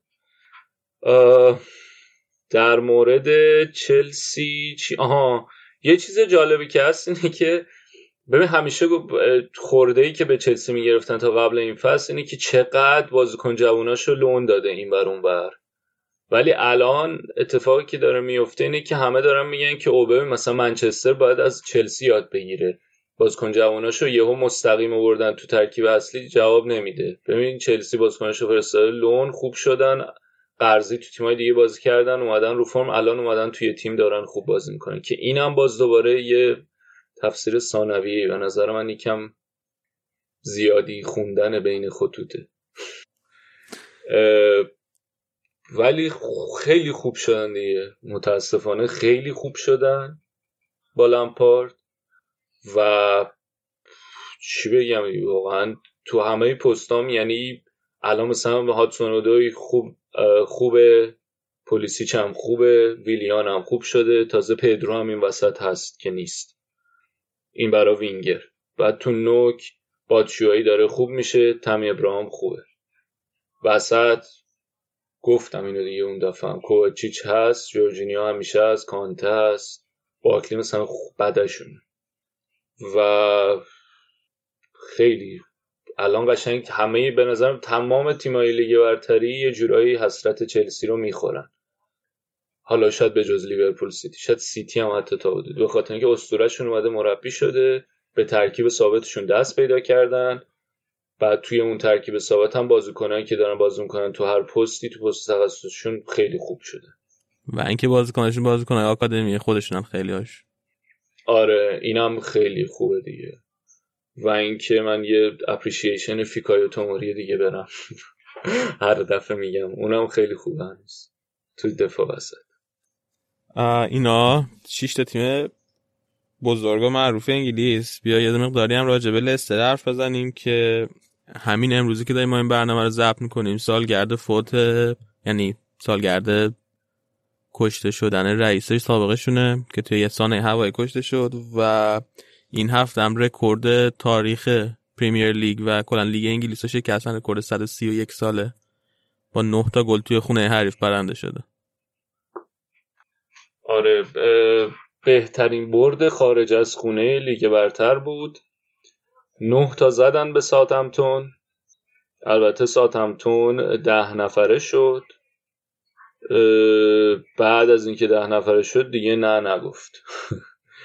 ببین یه نکته‌ای که داره اینی که ترکیب خوبی بستن دیگه، تابستون خیلی ترکیب خوبی بستن، یعنی مثلا اون تیلمانو که از قرضی اومده بود از موناکو چیزش کردن، دائمیش کردن قراردادشو، بعد اون پراید، دنیس پراید که آرسنال هم حتی دنبالش بود خریدنش از سری آ آوردنش، بعد اون سویونکو رو آوردن دفاع ترک که اونم خوبه، حتی دوباره هر فارسانش بود. آیوزی پرزو از نیوکاسل خریدن، بازیکن‌های خیلی با کیفیتی خریدن که تیم‌های مطرح دنبالشون بودن.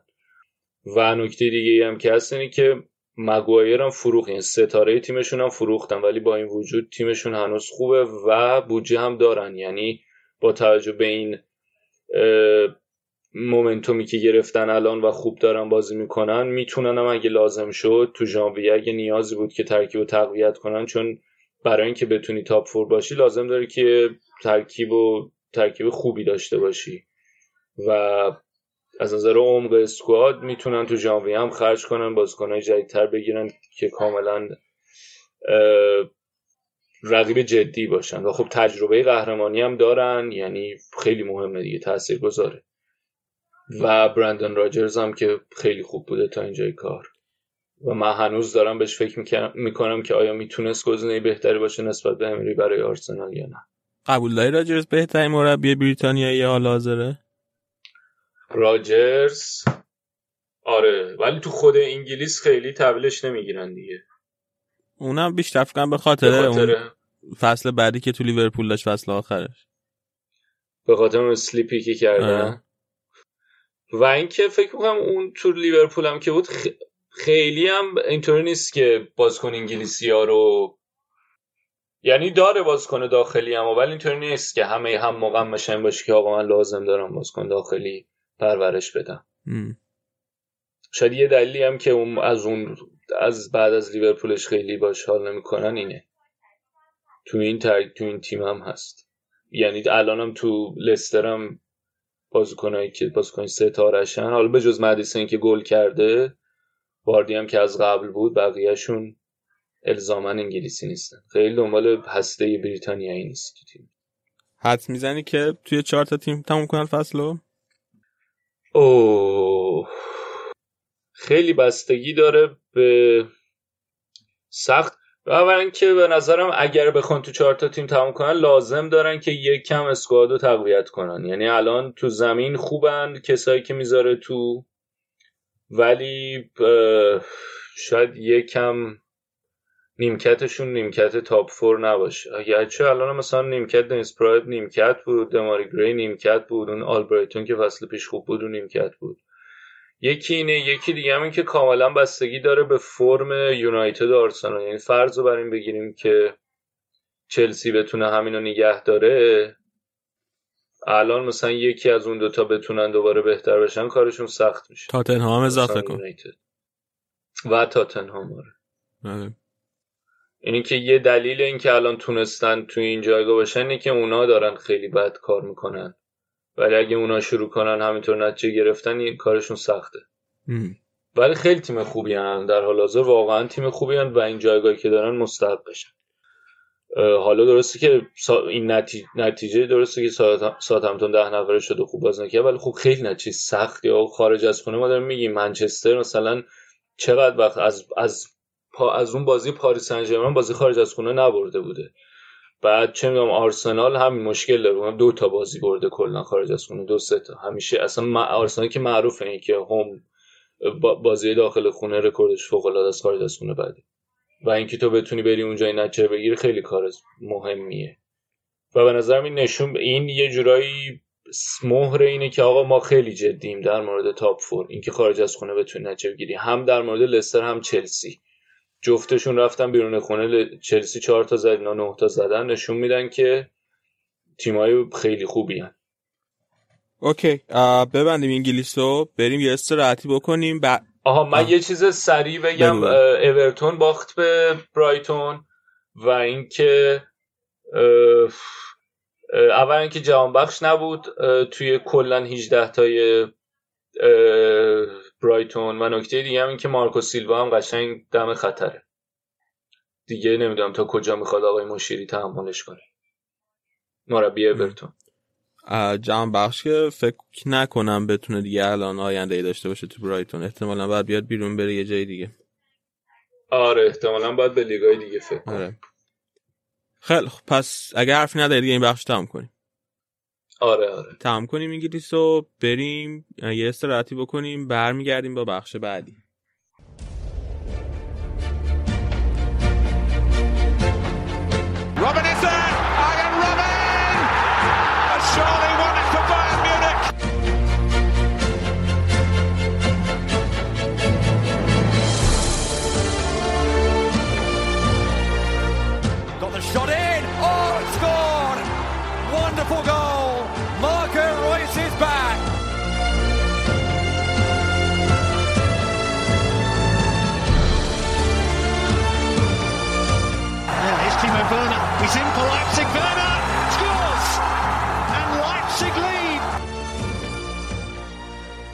خب با قسمت آلمان برگشتیم پیشتون. متاسفانه این هفته آراد نتونسته به ما بپیونده، اونم مریض شده این دفعه، مثل اون هفته که مرتضی مریض شده بود. برای همین قسمت آلمان الان قراره من و امیررضا اون چیزایی که دیدیم و اون چیزایی که میدونیم راجعش یه مقدار حرف بزنیم، ولی خب مختصر خواهد بود تا هفته بعد که خود آراد برگرده. حالا آراد آراد مثل مرتضی مریض شده؟ آ مدل مرضیشو من نمیدونم. نه یکی آراد فکر کنم میگرن داره. آها خب اوکی.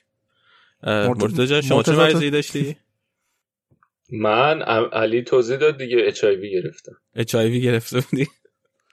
ای بابا چه زود خوب شد. سرماخوردگی ویروسی بود. چه خوب شد نبودم نه. نگا چه زود خوب شد. نه بابا من نبودم اچ آی وی گرفتم. برگشته بودم من پیغام داده بود که من ویروس گرفتم. بعد گفتم که اچ آی وی، حالا میگه که اینجوری داره فرافکنی میکنه. آقا من پیغام دادم سر خیلی چیزی زردی، من زردم. نه آقا سرما خورده بودم، صدام در نمیومد، گلو درد و تب داشتم، نشد.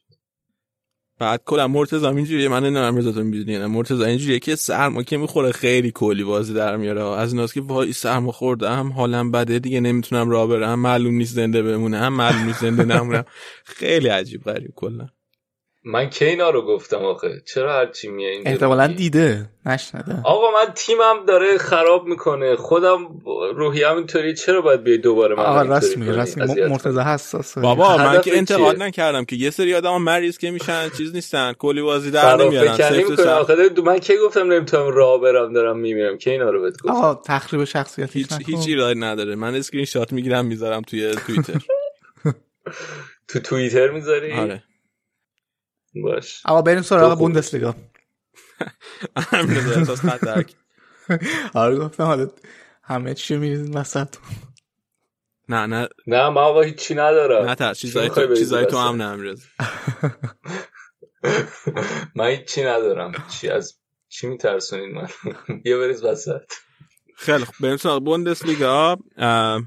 امیررضا می‌خوای با فرایبورگ شروع کنی یا نه اول از همون بایرن شروع می‌کنیم که با یونیون برلینی بازی داشت که عادت کرده بودیم یقه تیمای بالای جدول بگیره، ولی ظاهرا خارج از خونه اونجوری نیست.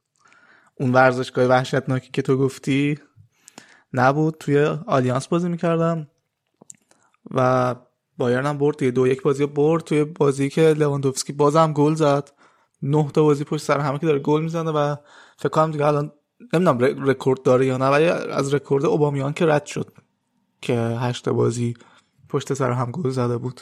آره آره الان خودش رکورد داره. آره توی این بازی هم دو تا پنالتی داور گرفت برای اونیون برلین که اولیشو گرفت نویر، خوبم گرفت، یعنی خیلی باحال گرفت، و دومیش گل خورد. نمیدونم حرف خاصی داری در مورد بازی تو؟ نه فقط اینکه حالا هفته پیشم گفتیم این هفته هم دوباره بگیم که الان لواندوفسکی تو سال دو هزار و نوزده بیشترین تعداد گل رو بین همه بازیکن‌های پنج لیگ معتبر اروپا زده. اصلا این این فصل خیلی فضایی داره گل میزنه، توی نه تا بازی سیزده تا گل زده، با اختلاف صدر جدوله. آره خیلی آمار گلزنیش بالاه و کلا هم از این بازیکناست که همیشه مثلا خیلی های دیمندینگه، یعنی خیلی از هم تیمیاش میخواد که سعی تلاش کنن و گل بزنن و جام ببرن، خیلی چمپیونز لیگ دوست داره ببره بچه که خب تا نبرد. آره فکر کنم توی یکی از برنامه قبلی هم شاید فصل پیش من گفتم دوباره هم میگم که توی خود لهستان شاید خیلی محبوب نباشه، همجوری به صورت اخبار زرد تور میگم، چون که خیلی روی بیلبوردها دیده میشه، هم خودش و هم نمیدونم زنشه یا دوست دخترش یا هر کی. این دوتا پارتنرش قشنگ حالت مدل دارن توی لهستان و روی اعصاب ملت از بس روی بیلبوردان. چقدر عجیب.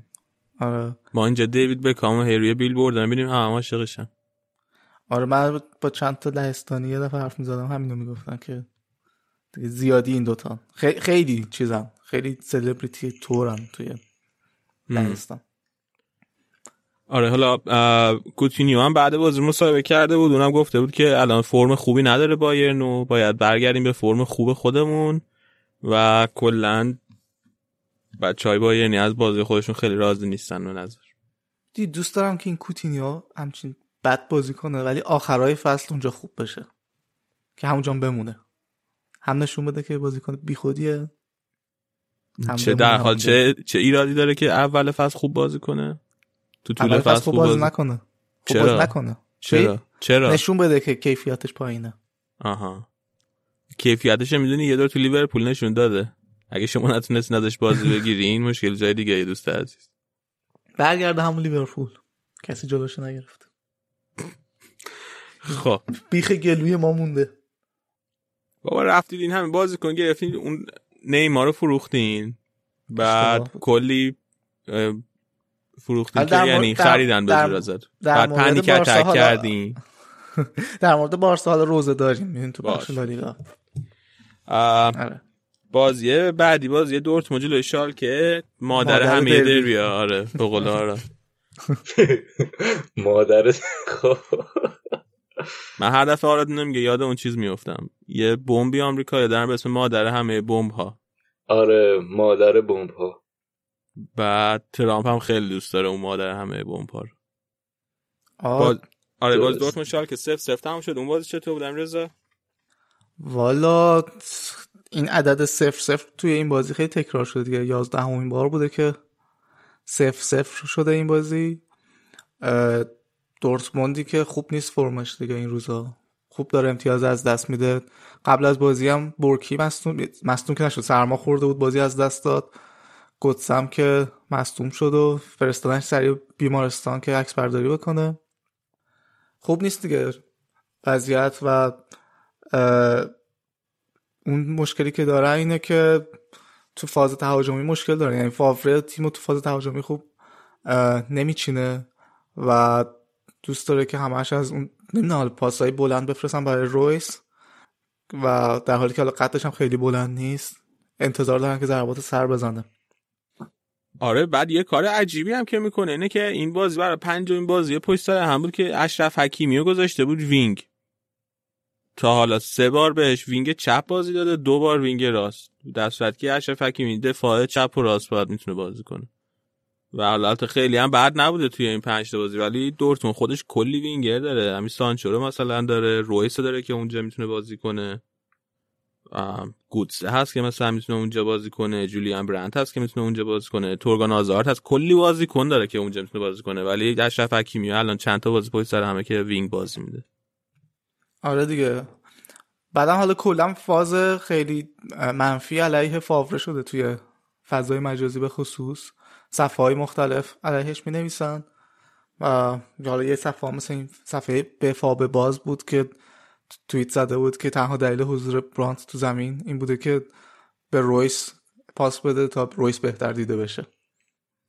و خب آره حالا اون انتظارهایی که ازشون میرفت، حالا نمیدونم اول فصل همه میگفتن که شاید شانس اول قهرمانی امسال دورتموند باشه، تا الان که همچین چیزی از خودشون نشون ندادن. آره این این آها این بحث مورینیو هم کردیم، این مورینیو به دورتموند هم شایعش هست. تو اون بازی اینتر، روز بازی اینتر هم مثلا اینکه یه سری خبر اومده بود که شاید مورینیو بیاد دورتموند.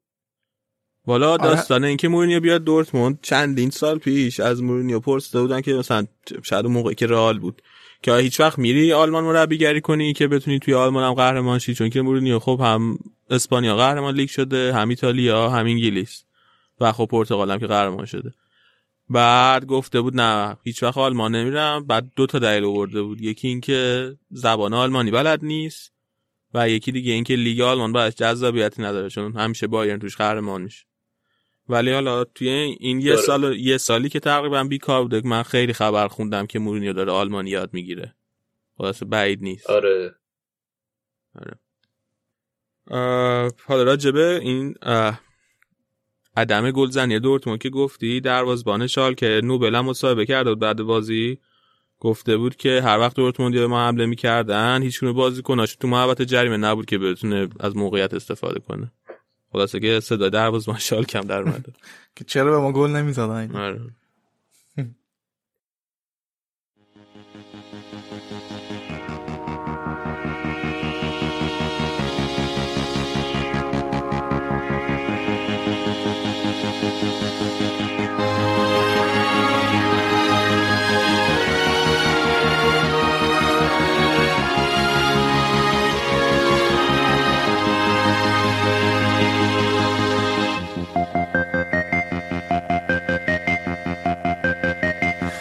stehst verlegen an der Bar, hörst diesen Song und dir wird klar, lass die Musik an, lass die Musik an.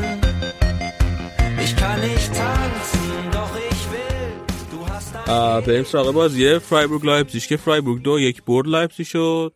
تیم بچه محله شماست.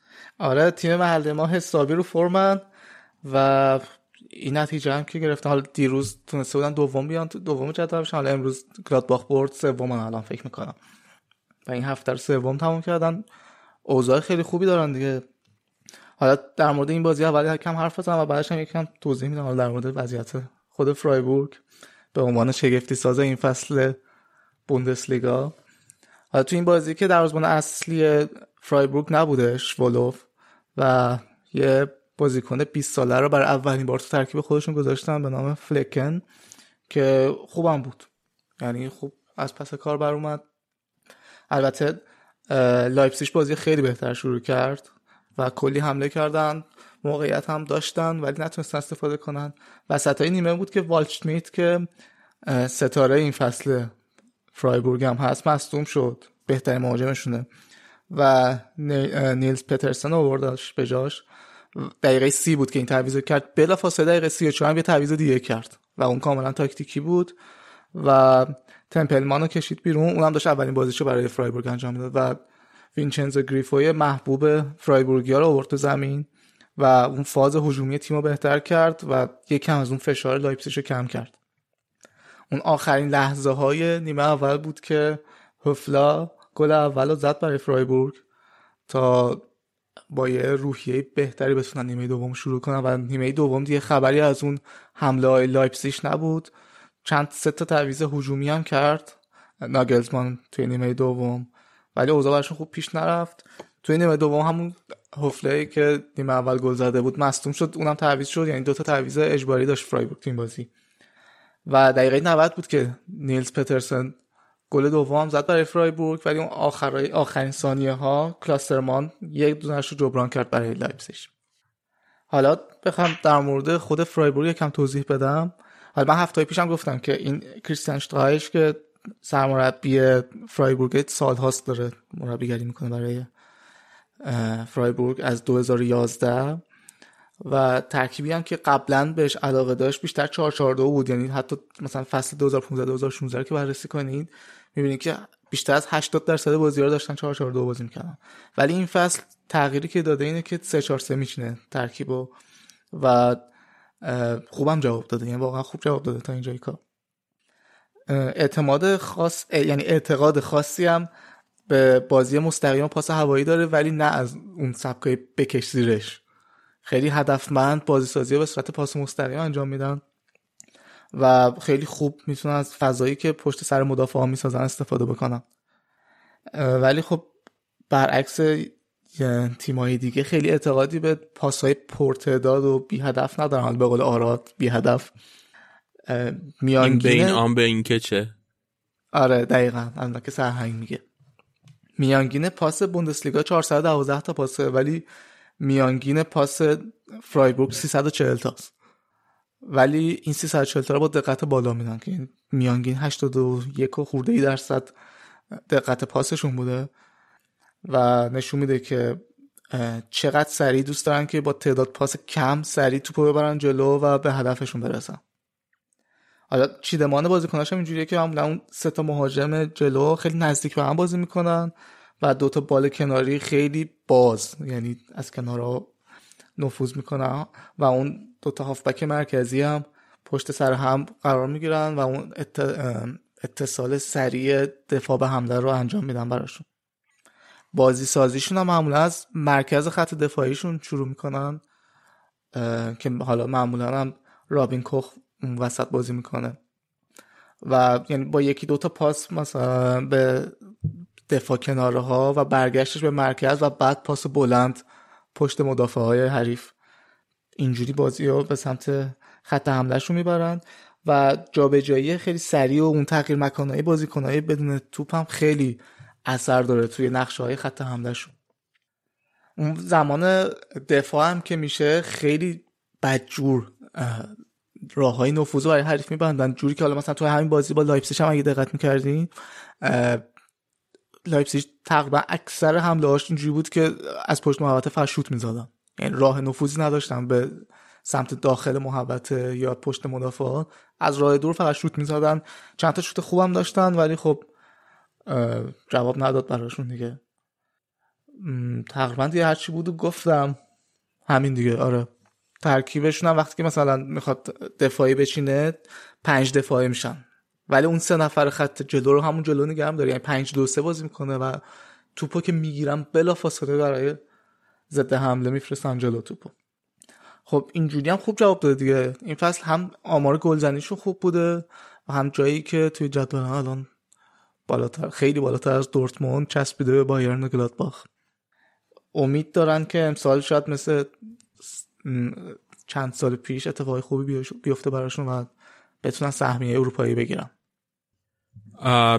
آره حالا یه چیز دیگه که می‌خواستیم راجع بهش حرف بزنیم این که تیم بچه معلای شما داره خوب بازی میکنه، ولی تیم بچه معلای آرادینا توی آلمان تو لیگ دست دوشون خیلی خوب نبوده. توی بازی که این هفته هم کردن شش تا گل از هامبورگ خوردن، شش دو باختن به هامبورگ. هامبورگ هم یه جورایی تیم بچه محله شماست. آره دوست داشتی هامبورگ تو؟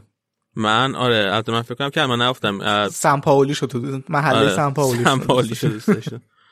آره حالا اشتوتگارت و هامبورگی که سالهای قبل یادمونه که هر دو تاشون توی تیمای بالای جدول بوندسلیگا بودن خیلی سالا، الان جفتشون دست دوان و تو این بازی شش تا اشتوتگارت از هامبورگ خورد.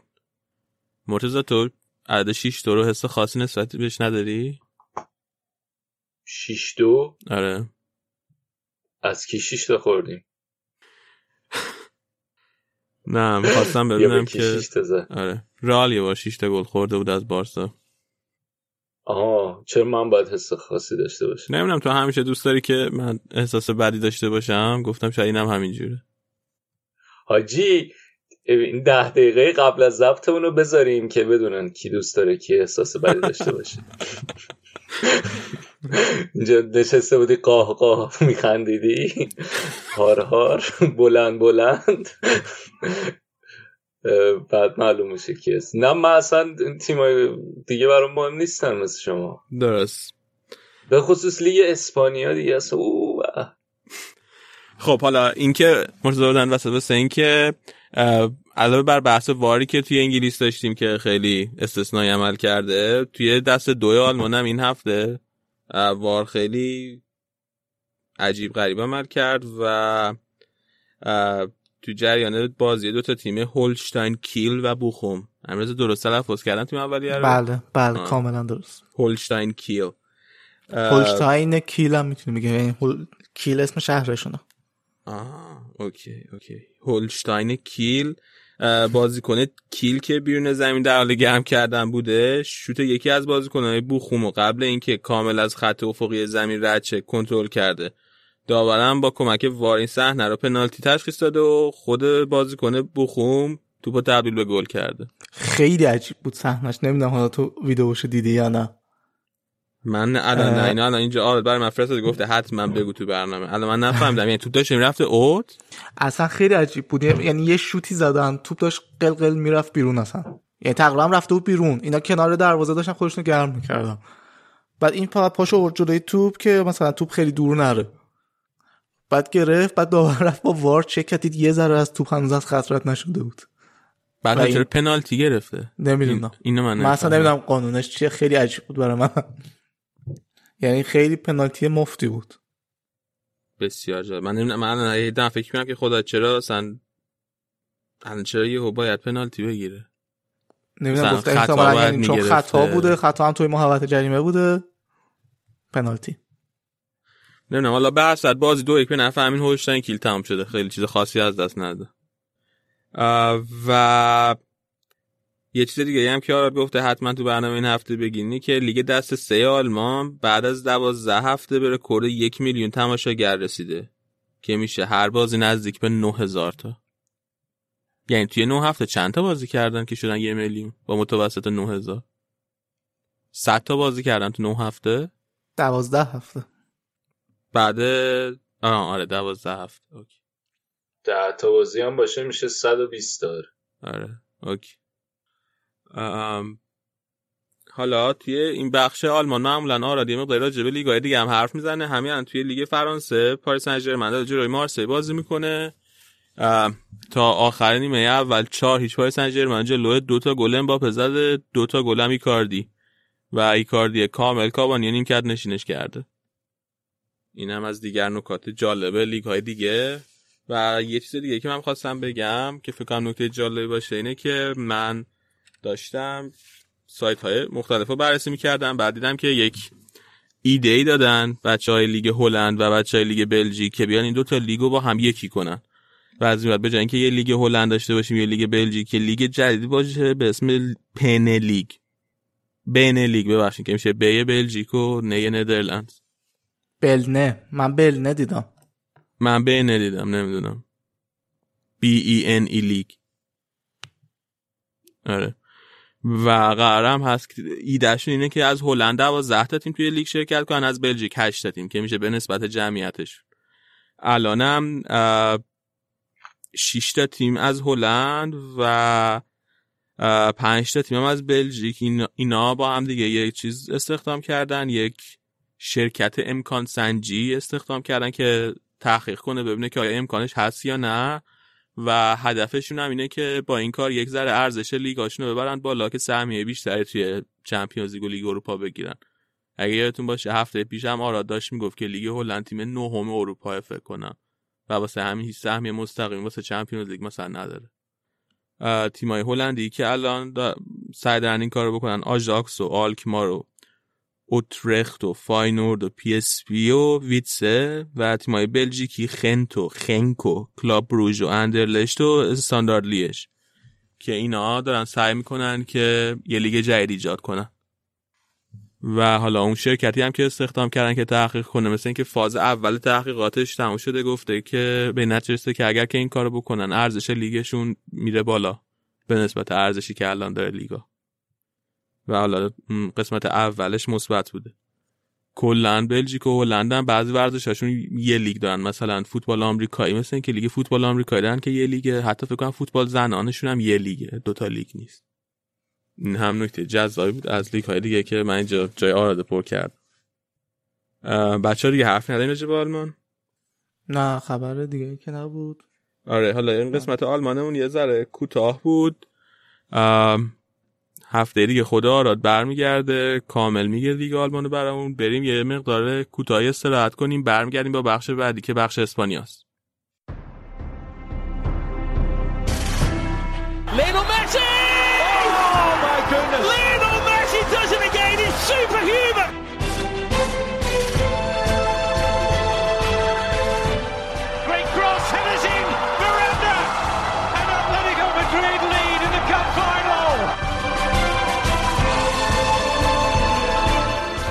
Rich takes. It's a header from Sergio Ramos. Sensational finish. Sergio Ramos, the hero.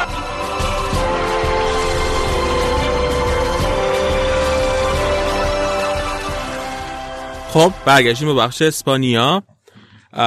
این هفته هفته بود که قرار بود بازی ال کلاسیکو برگزارشه بین رئال و بارسا، اما همونجوری که می‌دونید به خاطر اعتراضی که توی کاتالونیا به حبسای طولانی مدت برای سران آزادی خواهشون بود بازی عقب افتاده. و حالا اول میخوایم راجع به زمان جدید بازی صحبت کنیم.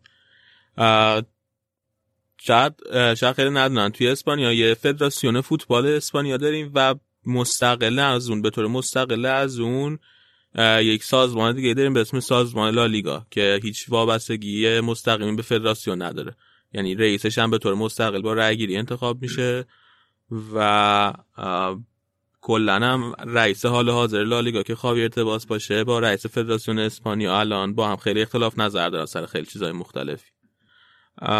یکی از اختلاف نظرش اینه که لالیگا مثلا میخواد بازیای لالیگا رو، یه دونه از بازیای لالیگا رو در فصل توی آمریکا برگزار کنه واسه اینکه جذب مخاطب کنه توی آمریکا، اما مثلا رئیس فدراسیون باهاش مخالفت کرده و بهش اجازه نداده. قبل از اینکه فصل شروع شه لالیگا تاریخ چهارم دسامبر رو انتخاب کرده بود به عنوان تاریخی که اگر بازی عقب افتاد توی طول لیگ ما میایم بازی عقب افتاده رو توی تاریخ چهار دسامبر برگزار میکنیم. الان با توجه به اینکه بازی رئال و بارسا عقب افتاده، مطابق برنامه قبلی لالیگا بازی باید توی تاریخ چهار دسامبر برگزار شه.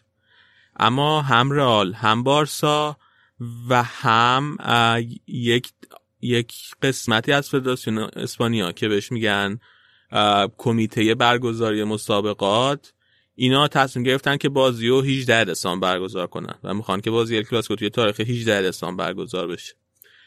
ولی لالیگا داره به شدت باشون مخالفت میکنه و دلیلش همینه که اولا لالیگا خودش رو مسئول قانونیه زمان بندی مسابقات میدونه و از طرف دیگه اینکه هجده دسامبر تاریخیه که توش قراره بازی جام حذفی برگزار بشه و خب اگه مثلا ما بازی لالیگا رو هم بیایم هجده دسامبر برگزار کنیم، اون بازیایی که توی جام حذفی قراره برگزار بشه اونا تحت شعار قرار میگیره، قراردادهای تلویزیونی که واسه این هست، شرکت‌های پخش و مدیا اونا شاکی میشن به خاطر اینکه اون وقت بازیای جام حذفی، بازیای کوپا دل ری کم مخاطب بهش توجه میکنه و خلاصه فعلا حسابی سر تاریخ بازی کلاسیکو بحث هست و هرچند که الان در این لحظه زمان قطعیش زمانی که اعلام شده هجده دسامبر، اما کاملا ممکنه که تغییر پیدا کنه به چهار دسامبر.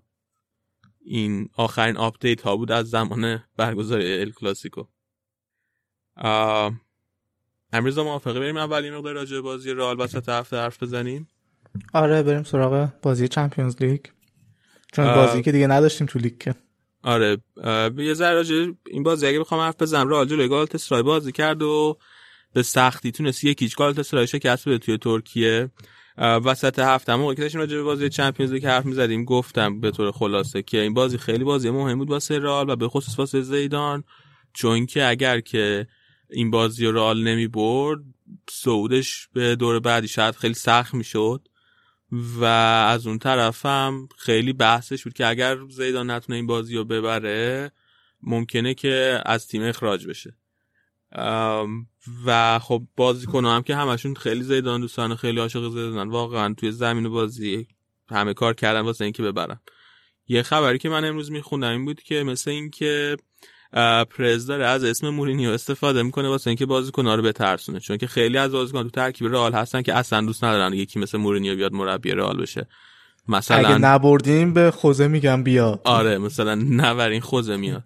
و مثلا تو ترکیب رئال سه تا از بازیکن‌های پرسابقه تیم، راموس، مارسلو و بنزما، اینا از دور قبلی که مورینیو توی رئال بوده باش هنوز اختلاف دارن و اصلا خوششون نمیاد مورینیو برگرده. از اون طرف هم کورتو هم آزارد، اینا هم توی چلسی با مورینیو به اختلاف خورده بودن و اونا هم اصلا دوست ندارن که مورینیو بیاد رئال. واسه همینه که اینا حاضرن همه کاری بکنن که جلوی برگشت خوزه رو بگیرن. خب یعنی واقعا پرز همچین کاری ممکنه بکنه؟ ببین آیس خبرش کار کرده. آخه آخه بیار الان اگه خوزه رو بیاره و اینا باش مشکل داشته باشن کی ضرر میکنه این وسط؟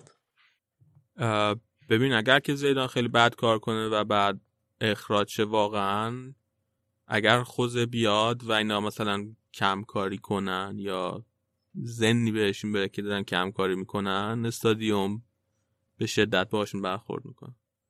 یعنی اگه اصلا حتی فکرش هم کسی بکنه که مثلا دارن کم کاری میکنن یا دارن تلاش میکنن که مثلا کاری بکنن که خوزه زمین بخوره، مطمئن هوادارا خیلی شاکی میشن و مطبوعات هم خیلی شاکی میشن. یعنی ممکنه یهو نصف تیمو بندازن بیرون؟ نه نه لازم نیست نصف تیمو بیرون بندازن، اما همین که شروع کردن بهشون انتقاد کردن خب تحت تاثیر قرار میگیرن. بعد حالا نکته دیگه اینه که مثلا الزامن اینکه خوزه بیاد معنیش نیست که اگر که مثلا یه وقت بیاد رئال معنیش نیست که حالا با همه اینا برخورد میکنه، بالاخره اون وقت مجموع میشن با هم صلح میکنن دیگه. اینا هم همشون بازیکن‌های حرفه‌ای خودشون هم دوستن که موفق بشن و خودشون هم براشون مهمه که جام ببرن، به خصوص اونایی که سنشون یه مقدار بالاتره مثل راموس و مارسلو، دوست دارن که با خاطرات خوبی از باشگاه برن و اگر خودم یاد مطمئنم بالاخره با هم حجم شده دیگه، حالا یه صلح کوتاه مدتی هم اگه شده میکنه. میگم حالا این خبر رو من نمیدونم واقعا چقدر درسته که آیا واقعا پرز داره از اسم مورینیو یه همچین استفاده میکنه یا نه، ولی این خبرها کار کرده بود. حالا راجع به بازی رئال گالاتاسرای که بخوایم حرف بزنیم، کورتوا بالاخره یه بازی خیلی خوب واسه رئال داشت، سه تا سیو خیلی خوب داشت و دقیقاً همون کاری که من هفته پیش گفتم و راجعش حرف زدم که کورتوا باید بکنه که سیو های خاص بکنه، سیو هایی که هر دروازه با نرمسون بکنه و دروازه رئال نجات بده، تو این بازی انجام داد و خب خیلی خیلی تاثیر مثبتی داشته تو محبوبیتش. و حالا فقط امیدوارم که واقعا توی هفته‌های بعدم ادامه بده این کارو. فکر کنم که بهترین بازیکن رئال بود توی این بازی. حالا درسته که تونی کروس گل زد و بیشترین امتیاز هم گرفت، واقعا کورتوا خیلی بازیکن مهمی بود توی این بازی واسه رئال. و اینکه اگه یه نفر بازی، هر کسی که بازی دیده، چیزی که احتمالاً توجهش جلب کرده بود این بود که چقدر رئال موقعیت گل داشت و گل نزد و همه شاکی بودن از اینکه رئال نتونسته گل بزنه بیشتر. اما چیزی که من خیلی روی اعصابم بود به شخصه این بود که واقعا خط دفاع رئال ضعف داشت و این چهار نفری که توی خط رئال، خط دفاع رئال بودن توی این بازی، همون چهار تا محبوب زیدانن، همون چهار تایان که سه تا چمپیونز لیگ پشت سر هم بردن، مارسلو، راموس و واران و کارواخال، و ولی واقعا بد بودن و خیلی فضا دادن به بازیکن‌های گالاتاسرای گالاتاسرای یا کلی موقعیت به وجود آوردن که خب کورتوا اون پشت واسطه و تونستون توپا رو بگیره ازشون. و واقعا اگر که بازیکن‌های گالاتاسرای یه ذره تموم کننده های بهتری بودن، شاید رئال واقعا اصلا نتونست ببره، میتونست بازی رو مساوی تموم کنه یا حتی ببازه.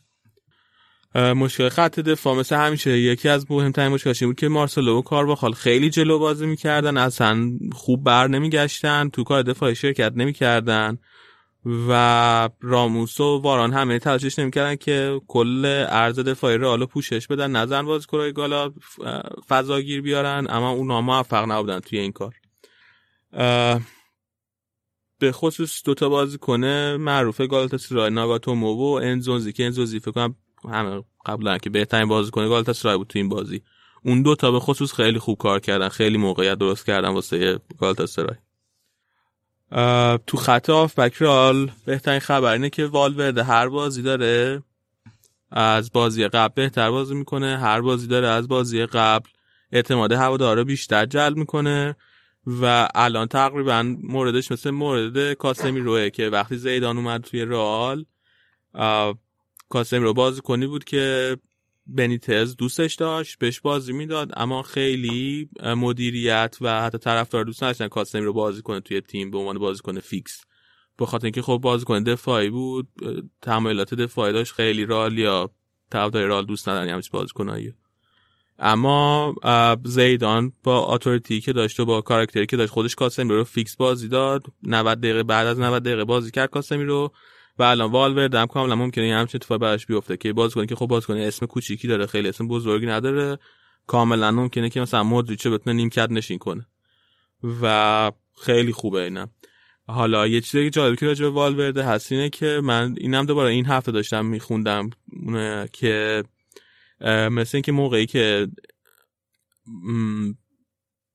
کارشناسای رئال بازیشو توی جام جهانی زیر هفده سال دیده بودن، حساب بازشو پسندیدن و توصیه کردن به باشگاه که حتما والورده رو بخره، اما توی تستای پزشکی باشگاه رد شده و توی تستای پزشکی توصیه کرده بودن به باشگاه که این بازیکن نخره و بدنش نمیتونه به عنوان یه بازیکن حرفه‌ای توی طولانی مدت جواب بده.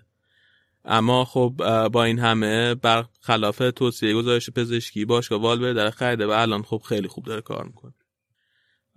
توی خط حمله هم خبر خوب اینه که بنزما و آزار با هم خیلی خوب هماهنگ بودن توی این بازی، جفتشون هم زمان فرانسوی حرف میزنن، برای یکی از احتمالاً یکی از دلایلی که به هماهنگ شدنشون کمک کرده همینه، خیلی خوب همو میفهمیدن، خیلی خوب همو پیدا میکردن.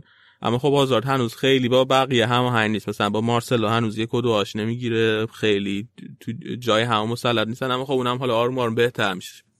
و آزاردم که بنده خدا یه توپ دروازه‌بان دریبل کرد اما شوت آخرش خورد به تیر دروازه. حالا هر وقتی شروع کنه به گل زدن چند تا گل پشت سر هم که بزنه، من امیدوارم که اعتماد به نفسش بره بالا و بیفته رو دور خوش شانسی. مشکلی که مشکلی که رئال توی این بازی داشت بود که با اینکه شوت‌های خیلی زیادی زد توی بازی و شوت‌های توی چارچوبش هم تعدادش زیاد، فکر کنم یازده تا شوت توی چارچوب داشت، اما دروازه‌بان گالاتاسرای خیلی راحت تو پا گرفت. به خاطر این بودن که شوت‌ها خیلی هاشون یا خیلی محکم نبودن یا اصلا جای خوبی از دروازه زده نشده بودن و واقعا مثل این بود که تا حدی مثل این بود که مثلا داشتن توی بازی تمرینی بازی می‌کردن، خیلی براشون مثل اینکه گلزنی مهم نبود.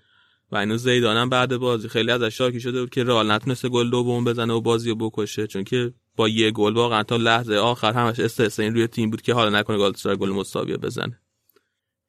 و حالا آخرین خبر خوبی هم که رئال داره، آخرین نکته خوشحال کننده ای هم که رئال داره، رودریگوه که توی این بازی دومین بازیش واسه رئال کرد، برای اولین بار یک بازی فیکس واسه رئال کرد و برای اولین بار توی چمپیونز لیگ بازی کرد.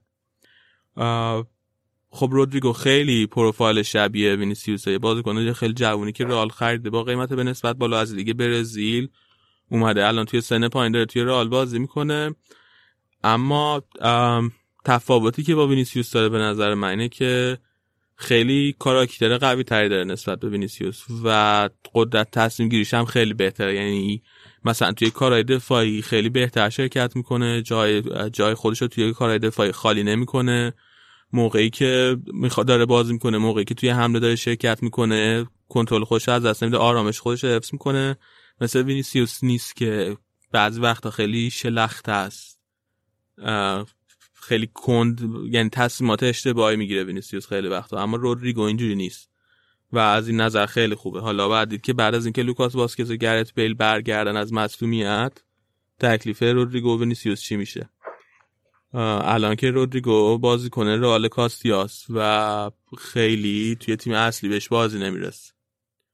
حالا راجع به رئال کاستیا که حرف زدیم، سرمربی رئال کاستیا الان راول، همجوری که میدونین تا الان تیمش ده تا بازی کرده توی لیگ دست توی لیگ دستای پایین‌تر، سه تا برد، پنج تا مساوی و دو تا باخت داشته.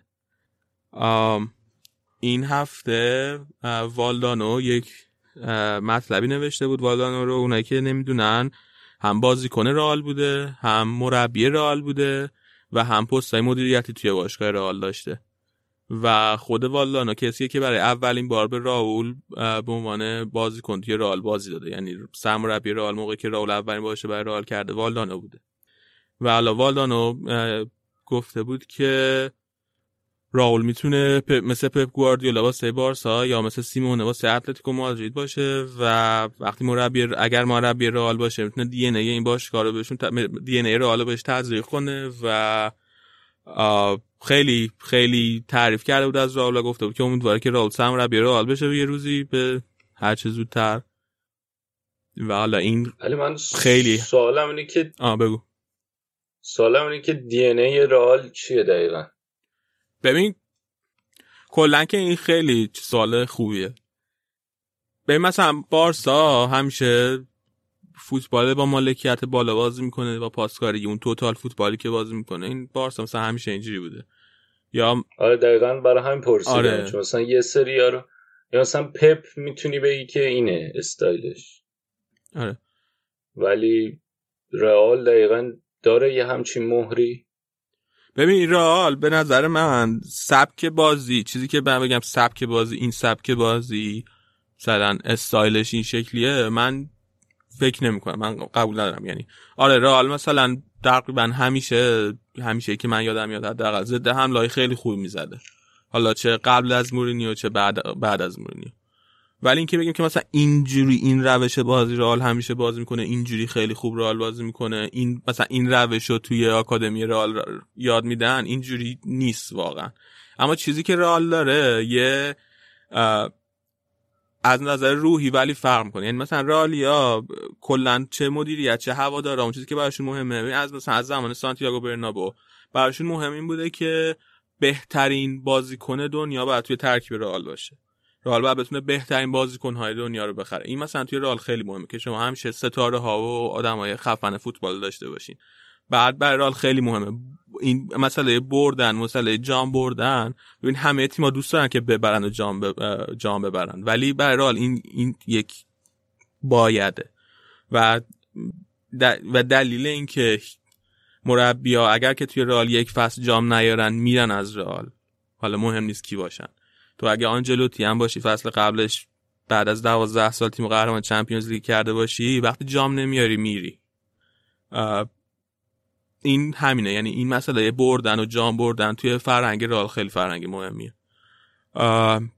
بعد این مس... چیز دیگه که مثلا توی فرهنگ رئال خیلی مهمه این مسئله مثلا خیلی همش از رئال مثلا انتقاد میکنن که بازیکن اوس راهشو خیلی راحت مثلا از تیم بیرون میکنه. خب این جزء فرهنگ رئاله، یعنی اینکه شما این مثلا شایسته سالاری فارغ از اینکه کی هستی، مثلا فارغ از اینکه چند سال توی باشگاه سابقه داری، این خیلی یعنی واقعا ریشه داره توی باشگاه. مثلا دی استفانو احتمالاً همه قبول دارن که بزرگترین بازیکن تاریخ رئاله، اما دی استفانو بازیشو توی رئال تموم نکرده.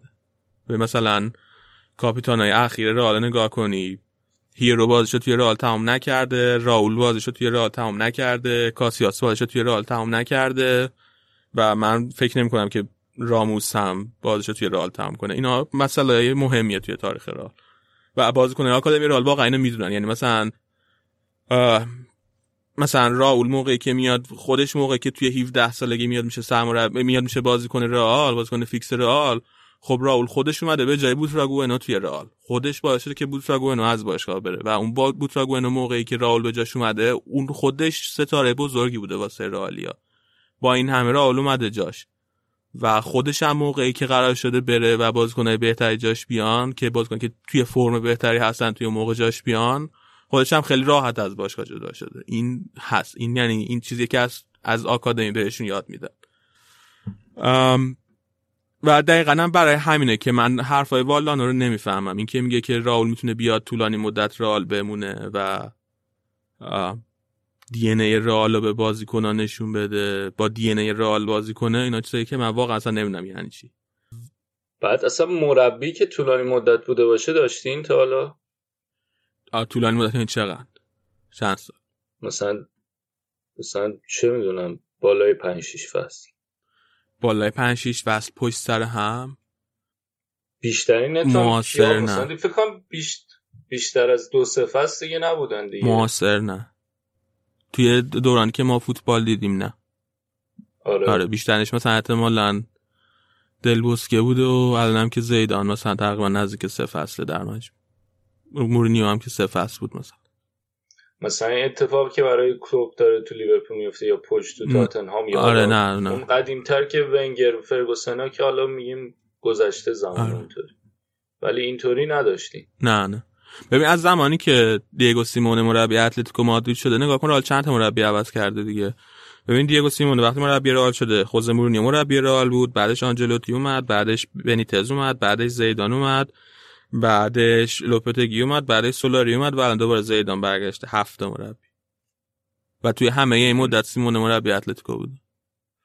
خلاص آره حرف این حرف والدانو واسه واسه من عجیبه، چون که دی ان ای رئال اینه که هر فصل بعد جام ببره و اگر که رئال یه فصل اگر مربی رئال بشه و بعد یه فصل جام نبره اون وقت من نمیدونم دقیقاً قراره چه اتفاقی بیفته. آیا قراره که مثلا راولو اخراجش کنن با همه راول بودنش، یا اینکه والدانو فکر میکنه که طرف چون راول مثلا اخراجش نمیکنه، من فکر می‌کنم اخراجش کنه اگه جام نبره. بابا زیدان سه تا چمپیونز لیگ پشت سر هم واسه باشگاه برده و الان اول فصل هنوز هیچ اتفاقی هم نیفتاده. تیمش خوب بازی نمی‌کنه و به نظر نمیاد که بتونه موفق باشه. همه شاکیان، خود من شاکیام. اصلا یعنی انتظارات تو باشگاه رئال واقعا خیلی بالاتر از این این حرفاست. نمیدونم.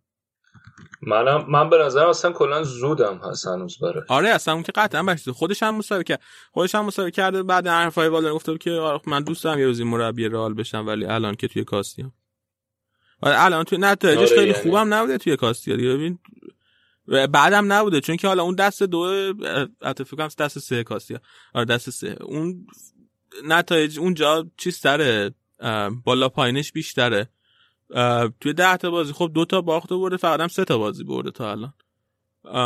مثلا گوتی نتایجش گوتی حتی سرمربی تیم ردای سنی باشگاه بود، فکر کنم تیم جوانان بود، ولی اون مثلا نتایجش خیلی درخشان‌تر بود، ولی اون وای نساد واسه اینکه حتما بیاد سرمربی رئال شده، رفت ترکیه اونجا شد کمک مربی و من فکر کنم اون تصمیم خیلی خوبی گرفت. یعنی اینکه تجربه کسب کنن اول جای دیگه بعد بیان توی رئال شروع کردن مربیگری کردن خیلی تصمیم بهتریه. این کار بود که زیدان نکرد. زیدان مستقیم از سرمربیگری رئال کاستیا اومد شد سرمربی تیم اصلی و حالا قمار کرد، قمارش هم برد، ولی الزاما همیشه اینجوری نمیشه. من میگم شاید از یه طرف هم درست میگه دیگه، به خاطر اینکه روحیه برنده بودن خیلی مهمه. ما همیشه اینو گفتیم که زیدان دلیل اینکه اون سه فصل خیلی خوب نتیجه گرفت، خیلی خوب که حالا سه تا چمپیونز لیگ گرفتن دیگه پشت سر هم، لیگو بذاریم کنار، این بود که روحیه برنده. من زیدان فکر کنم توی لیگ هم اصلا بد نبود. ببین زیدان دو فصل و نیم در واقع مربی رئال بود. فصل اول موقعی که اومد تیم با تیم صدر جدول فکر کنم هفت امتیاز یا شاید کمتر، فکر کنم هفت امتیاز فاصله داشت و از زیدان فصل با یه امتیاز اختلاف تموم کرد. فصل دومم که قهرمان لیگ شد خودش و حالا فصل سوم توی لیگ بد بود. یعنی میگم توی لیگ هم بعد عمل نکرد زیدان اصلا. آره خلاصه اینکه به همون اندازه‌ای که تاکتیک مهمه، از نظر روحی هم مهمه. یعنی مهمه که مربی از نظر شخصیتی کی باشه. آره به خصوص وقتی تیم ستاره زیاد داره این خیلی مهم‌تر میشه. آره شاید از این لحاظ بتونه آره کمک کنه راو. آره راو میگم حالا توی مسابقه فن گفته که من الان توی رئال کاستیا و دارم سعی میکنم به بچه‌های کاستیا دی ان ای رئال رو بهشون القا کنم. آهام. حالا هنوز که القاش خیلی موفق نبوده. میگم من من به شخص واقعا خیلی میترسم اینکه یه روزی اگر رئال سرمربی رئال چه بعد مثلا موفق نشه، نتیجه نگیره، بعد هو نشه. این واقعا خیلی ناراحت کننده است. ما چیزی هم هست که قطعا بالاخره اتفاق میفته. یعنی بالاخره حتما یک جایی وقتی تو مربی میشی یک جاهایی پیش میاد که نتیجه نمیگیری و اصلا طرفدار رئال هم اصلا صبر ندارن، یعنی سری شروع میکنن هو کردن. آره تو همیشه هم گفتی دوست داری بیشتر تو نقشه مدیریتی ببینی. آره آره من راول دوست داشتم که بره تو نقشه مدیریتی، چون که اونجا احتمال اینکه هو بشه کمتره. بله یکی هم یکی از بچه‌ام توی کست باکس نوشته دی ان ای رو القا کنه، یعنی القا کنه که ما میریم بازیکن می‌خریم. خیلی ممنون. خب این هم حرفای من راجع به رئال. بریم یه ذره راجع به اتلتیکو مادرید هم حرف بزنیم که این هفته توی چمپیونز لیگ تونستن یک هیچ از لورکوزن ببرن و آخر هفته هم توی لالیگا جلوی بیلبائو بازی کردن که دو هیچ بردن از بیلبائو. اتلتیکو هم خیلی وضع خوبی نداره این فصل، از این نظر که نتایجش توی لالیگا حالا بد نبوده خیلی به نسبت بقیه، فقط سه امتیاز با صدر جدول فاصله داره فکر کنم. شکننده میبره. آره ولی خیلی شکننده میبره. تو چمپیونز لیگ هم حالا هنوز با یوونتوس فکر کنم هم امتیازن اگه درست یادم باشه، ولی خیلی شکننده میبره، خیلی با اختلاف کم میبره و اصلا بازی خوبی هم نشون نمیده و سیمونتای حدی تحت فشار قرار گرفته با اینکه هواداری اتلتیکو هم خیلی دوستش دارن اما یه مقدار تحت فشاره. توی همین بازی جلوی لورکوزن موقعی که کوکه داشت که کاپیتان اتلتیکو هم هست، موقعی که داشت تعویض میشد یه سری از هوادارا هوش کردن و ازش تقاضا کردن که جیگر نشون بده. البته اونا به جای جیگر از لفظ دیگه استفاده کردن. و این فصل یکی از مشکلات اتلتیکو همونجوری که گفتیم میزنه که خیلی کم گل میزنه، مثلا به خصوص خط حملهشون. یعنی سه تا بازیکن خیلی خوب و اسم میدن تو خط حمله، موراتا و ژائو فلیکس و دیگو کوستا، اینا در مجموع کلا هشت تا گل زدن.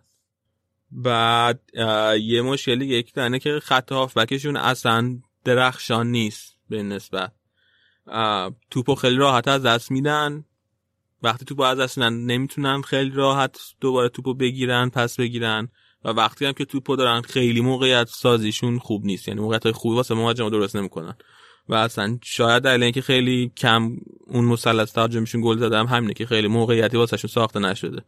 چون حالا دیگو کاستا که یه مقدار ربط افت شخصی کرده رو بذاریم کنار، موراتا به خصوص بعد نبوده موقعیت گیرش اومده تقریبا زده. موراتا حالا داره فرمش هم بهتر میشه هفته آره. هفته و روند گل زنیشو داره حفظ میکنه. آره توی بازی جلوی بیلبائو هم یه دونه گل زد. خبر خوب واسه اتلتیکو اینه که اوبلاک خوبه دیگه، اوبلاک خیلی عالیه. اوبلاک آره الان ن... هر صحبت اینه که بهترین دروازه‌بان دنیا در حال حاضر اوبلاک یا ترشتگن. جدی بحثی هست بین اینکه کدومشونه؟ خیلی واضحه واسه من که اوبلاکه. آره من فکر می‌کنم که در حال حاضر حالا اوبلاک، ولی اختلاف واقعا زیاد نیست. ببین اوبلاک از نظر من underrated ترین دروازه‌بان حال حاضر دنیاست. یعنی اینقدری که این بشر خوبه اصلا راجبش حرف زده نمیشه. مثلا تو مطبوعات راجبه چه می‌دونم دخا حرف میزنن، راجبه آلیسون حرف میزنن، راجبه ترشتگن حرف میزنن، راجبه نویر حرف میزنن، اما اوبلاک اصلا هیچ وقت هیچ جایی نداره. و واقعا هم خوبه. خیلی اکتور عملاش آره. خیلی خوبه. فقط هم از... این فصل نه، الان سه چهار فصله شاید حتی بیشتر و... که واقعا لایک خوبه. آره آره قبول دارم اینو. از اون طرف هم البته حالا بدشانسی ترش دیگه، هم خط دفاع جلوشه دیگه، خیلی خط دفاع داغونی جلوشه. حالا اتلتیکو رو ستاره این مثل پیکرت یه خط دفاعتون دارین مشکل چیه؟ اتلتیکو رو بگیم که بریم سراغ بارسا.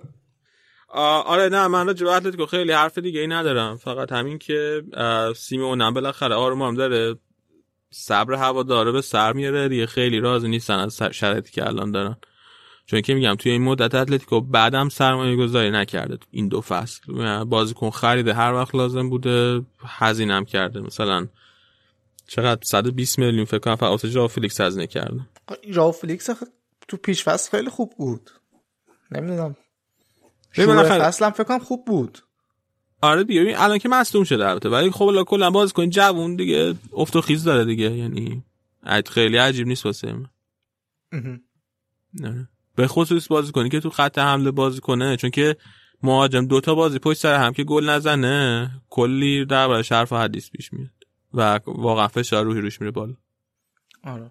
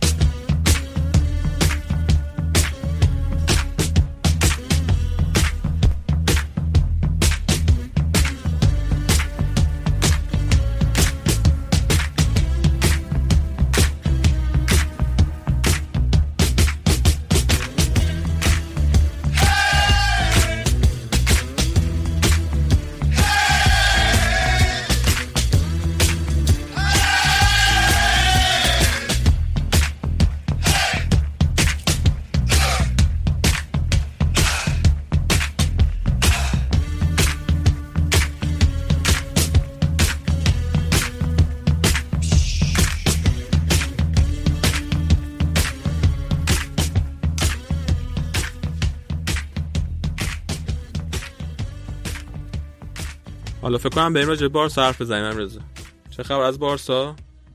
بارسا افتضاح، خیلی بد، خیلی بده و اصلا میخوام تحریمشون کنم، حرف نزنم در موردش. خیلی روزای بدیه دیگه، یعنی حالا در مورد هم بازی وسط هفته چمپیونز لیگ که بخوایم حرف بزنیم، واقعا شانسی برد بارسا، یعنی شانس آورد که تونست برنده از زمین بیاد بیرون. یه بازی چی بگم بزدلانه شاید خوب باشه براش بگم از بارسا ما دیدیم. بازی خیلی خوب شروع کرد بارسا، هم اولش هم گل زد مسی و فکر می‌کردیم که یه دونه از اون بازی‌های پر گل میشه، ولی اصلا عجیبه، نمیدونم این ذهنیتی که حاکمه به بارسا چجوریه که گل که میزنن، یه دونه گل که میزنن انگار که دیگه تموم شده بازی، میشنن دفاع و صبر میکنن که بازی تموم بشه. و اسلاویا پراگ تیمی نبود که استفاده نکنه از این موقعیت، با کمک اون تماشاگراشون که الان هفته پیشم در مورد تاثیر رنگ قرمز و فشار تماشاگرها حرف زدیم، خیلی فشار آورد روی دروازه بارسا و استحقاق اینو داشتن که بازنده نباشن، حداقل در بهترین حالت، در بدترین حالت. آره وضعیت خط دفاعی بارسا اصلا جالب نیست.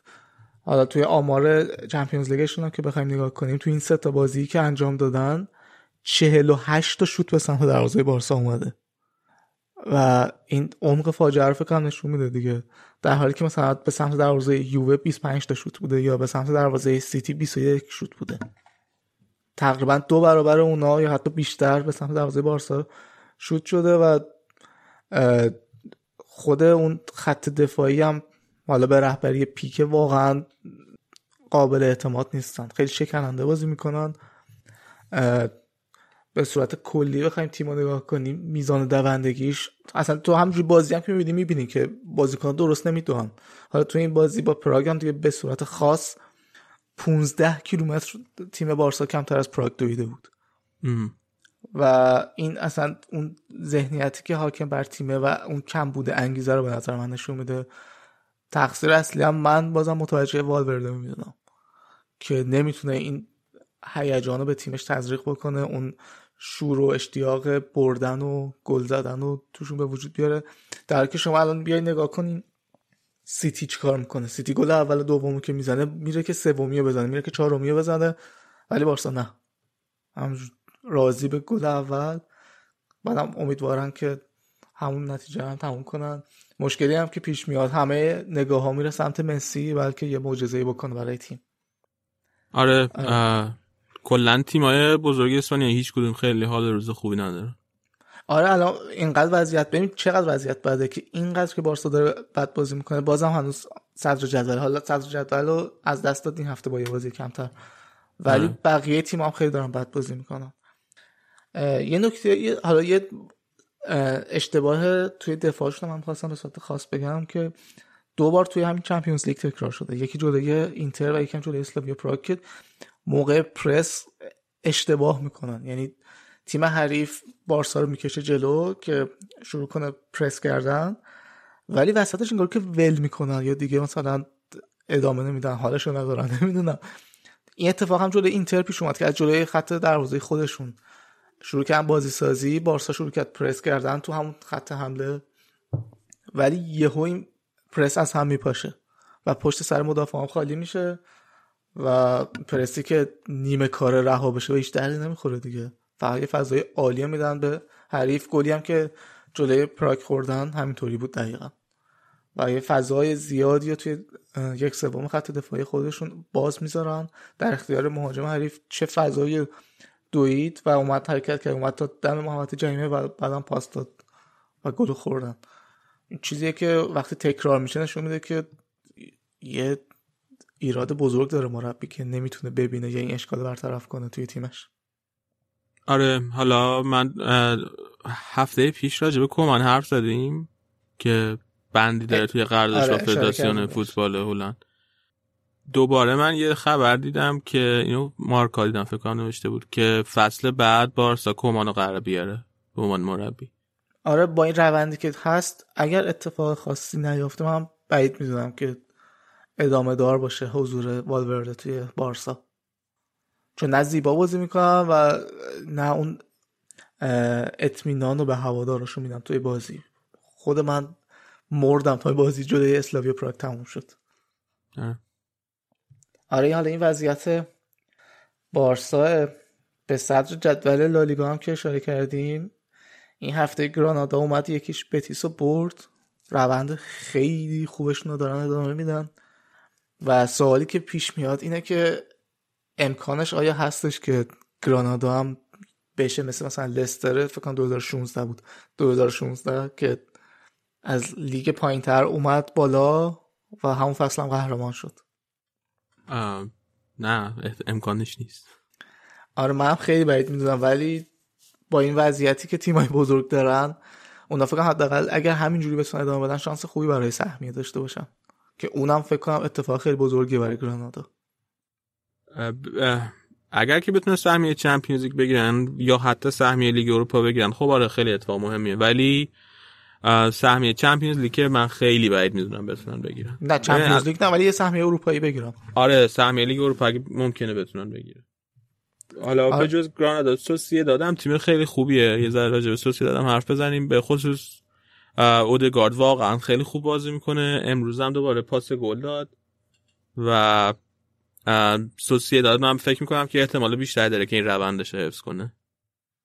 آره خب سابقه خیلی بیشتری هم حالا توی لالیگای لالیگای یک میان لالیگا داره و آره از تجربهش هم هم هم ورزشکار. ببین این مهمه که تو ورزشکار چقدر بزرگ باشه چقدر تماشاچی بتونه بیاد، مثلا حتی مدل ورزشکار هم نظرم خیلی آره. تاثیر داره و سوسیداد واقعا یه ورزشکار داره که هر بازی میتونه کلی تماشاگر جذب کنه، یعنی واقعا اگر که توی کورس قرار بگیره و ورزشکارش واقعا میتونه جهنم بشه واسه تیمای دیگه. چندین سال بارسا توی زمین سوسیداد نتونسته بود ببره دیگه. آره دقیقاً. و کلا حالا من خودم به شخصه این وضعیت تنوع تیم‌ها توی صدر جدول دوست دارم. امسال به نظرم جدول خیلی باحال‌تر از سال‌های پیشه. از اون حالت یک نواخت سه تا تیم ثابت صدر جدول خارج شده و باحاله. آره، ولی اگر که مثلا سهمیه چمپیونز لیگ اینجوری بمونه، مثلا واقعا گرانادا بره مثلا چمپیونز لیگ، این بدیعی که داره اینه که لالیگا میشه دیگه. آره، به ضرر لالیگا میشه، چون که این میاد فصل بعد برای چمپیونز لیگ بازی میکنه، احتمالاً عملکرد خوبی هم نخواهد داشت، امتیاز چمپ... امتیاز لالیگا رو میاره پایین و این ممکنه روی تعداد سهمیه‌ای که میگیرن تاثیر بذاره، چون الان لالیگا بیشترین امتیاز داره بین همه تیم‌های اروپایی. این این بدیه ممکن داشته باشه. حالا حرف دیگه اگه نداری فقط بازیار نتایجشو بگیم و من یه اشاره‌ای هم آره حالا همینجوری که داریم اشاره می‌کنیم به نتایج به بازی اول، یعنی اولین بازی هفتم اشاره بکنم، بازی ویارال و آلاوز که ویارال جالب بود که پنج تا بازی از شش تا بازی آخرش جلوی آلاوز باخته بود، ولی تو این بازی تونست چهار یک ببره. جرارد مورنو دوباره گلزنی کرد تو این بازی و خودش هنوزتون صدر جدول گلزنا تونسته حفظ بکنه، البته در کنار لورنزو گارسیای بتیس. و از اون سمت هم لوکاس پرزه که یه گل خیلی قشنگ زد، یه برگردونه خوب زد به ویارال و شد چهارمین گلش تو چهار تا بازی آخرش و اونم روند گلزنی خوبی داره. و نکته آخرم این که از نظر گلزنی ویارال روزای خوبی داره میگذرونه، خط حملهش هم فکر کنم الان دومی خط حمله برتر یا لالیگا باشه، نه اولیه دیگه، الان بارسا دیگه بازی نکرد، این هفته اول شد و بیست و سه تا بازی پشت سر همه که ویارال داره گلزنی میکنه که اینا برای خودشون رکوردیه. آره، توی یه بازی دیگه هم لگانس تونست یکیچ مایورکا رو ببره، مایورکایی که هفته پیش رئال برده بود و لگانس تیم آخر جدول لالیگا، یعنی با این سه امتیاز الان تازه شدن پنج امتیاز بعد از ده هفته. اگه بخوایم استقرایی نتیجه بگیریم، آره، رئال بعد از لگانس که باخت فکر کنم فصل پیش، نه با حالا فصل پیش، آره ده فصل پیش هم ممکنه هزار یک اتفاق افتاده باشه، اهمیتی نداره. توی بازی دیگه وایادولید دو هیچ ایبارو برد، اتلتیکو مادرید که گفتیم دو هیچ بیلبائو شکست داد، سوسییداد یک هیچ از سلتا ویگو برد، گرانادا یک هیچ بتیسو شکست داد، اسپانیول یک هیچ لوانته رو برد، سویا دو هیچ جلوی خطافه به برتری رسید و همین الان که دارم این حرفو میزنم بازی اوساسونا والنسیا هم تموم شد سه یک به نفع اوساسونا. اوساسونا هم خیلی تیم خوبی شده با اینکه تازه همین فصل از دست دو برگشت لیگ دست اول، الان رتبه هشتم جدوله با چهارده امتیاز، شش امتیاز به صدر جدول فاصله داره. آره، و والنسیا رو خوب فرستادم پایین. والنسیا آره. که آره داشت خوب نتیجه میگرفت، فرمش این چند هفته. الان والنسیا دوازدهم جدول. آره. خب این از بخش اسپانیا، درست هم رضا؟ دیگه آره دیگه، اگه میخوای حالا جدول گلزنا رو میتونیم بگیم. مالی اشاره کردم وسط بخش که جرارد مورنو و لورنزو گارسیا هفت گل زدن، کریم بنزما پنج شش تا و دنی پارخو هم در کنار لوئیس سوارز پنج تا. سانتی کازورلا هم خوب بازی میکنه. این حالا یادم رو فشش رو کنم تو بخش ویارا که پاس گل خیلی قشنگم داد و بازگشت خوبی داشته. کازورلا یکی از بازیکن‌های محبوب غیر عالی منه کلا. آره، حالا ببینید که نظر مرتضی هم بعدم میشه پرسید در موردش. اون که خیلی دوست داره کازورلا رو. آره. آره. خیلی خوب، اسپانیا رو ببندیم، بریم یه استراحتی بکنیم، برمیگردیم با بخش ایتالیا.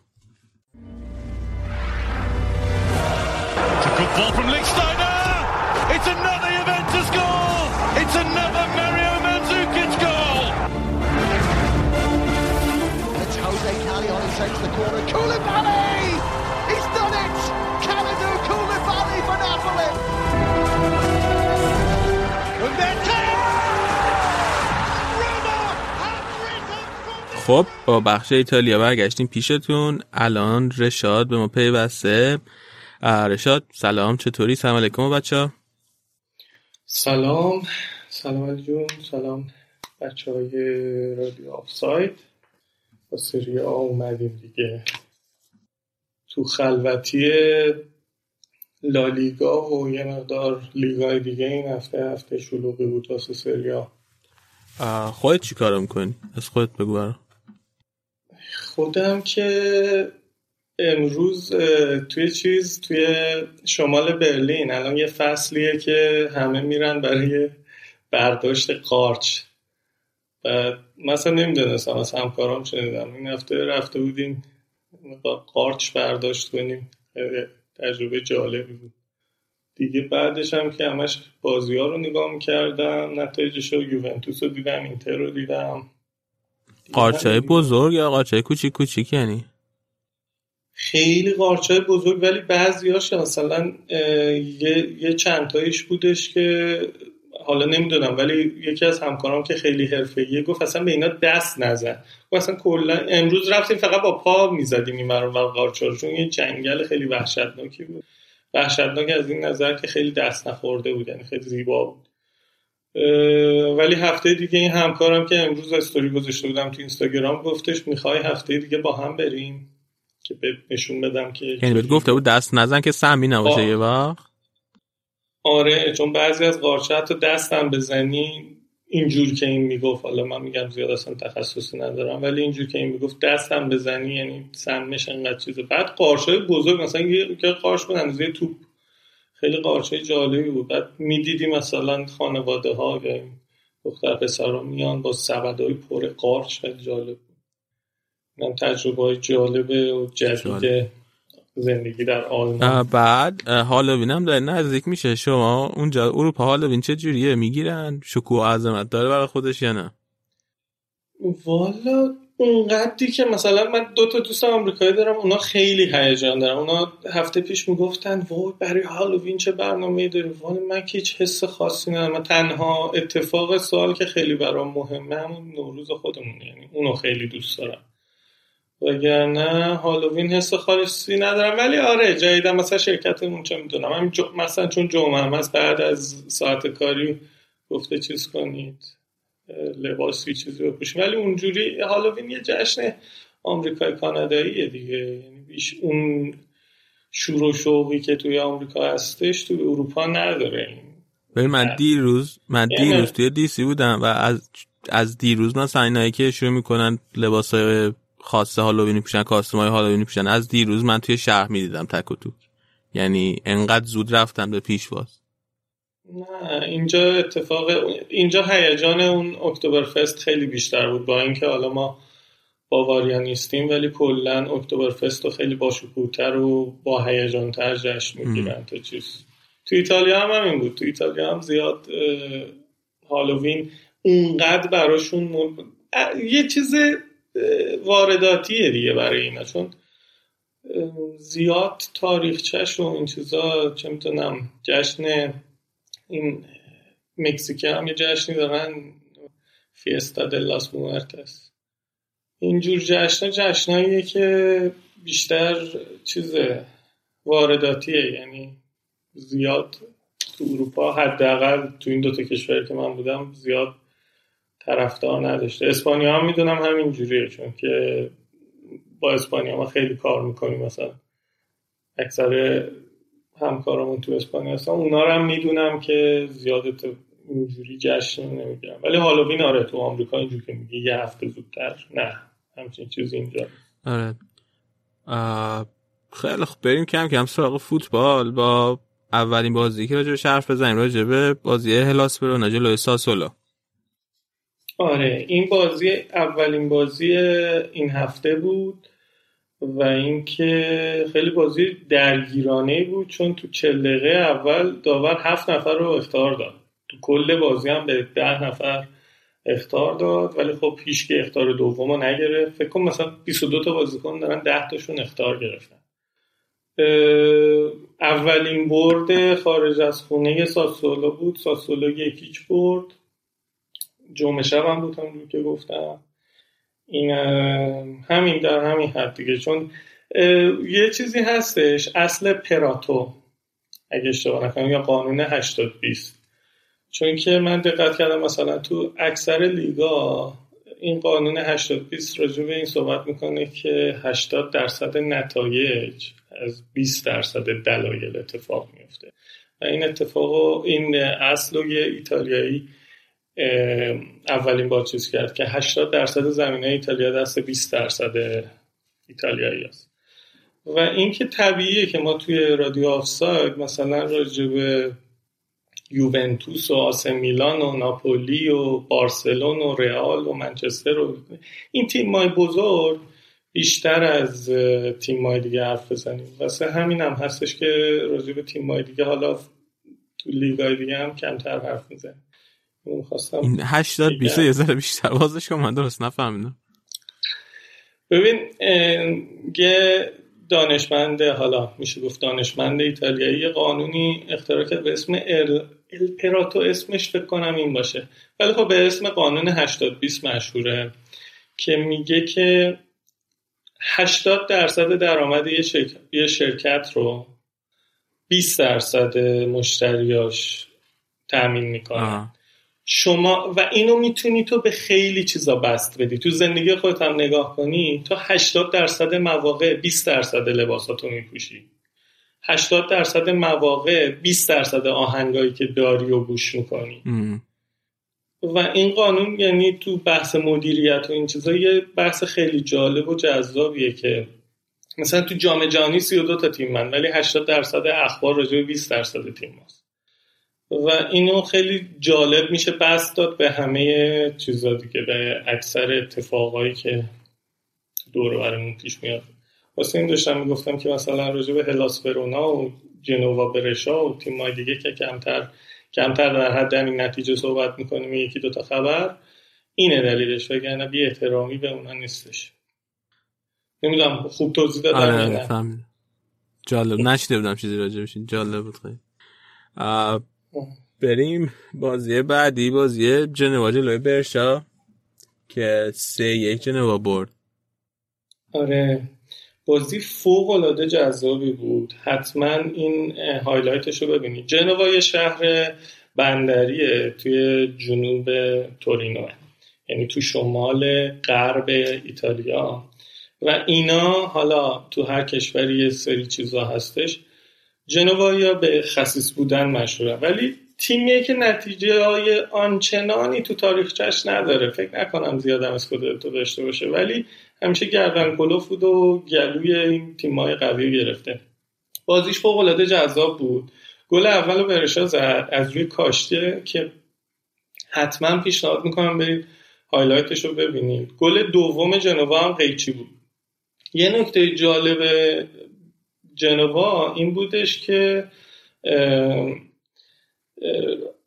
مربی جنوا که تییاگو موتا بود که همون تو پاریس سن ژرمن و اینتر رو نوازی میکرد، سه تا تعویض کرد و این سه نفر دقیقاً گل زدن، یعنی هر سه تا تعویضش چیز شد، گل زدن و خیلی جالب بود. قبل بازی هم اتفاقا با بالوتلی، چون که تییاگو موتا توی یه زمانی تو اینتر با چیز با بالوتلی تو اینتر هم بازی بودن، قبل بازی با هم یکم صحبت کردن.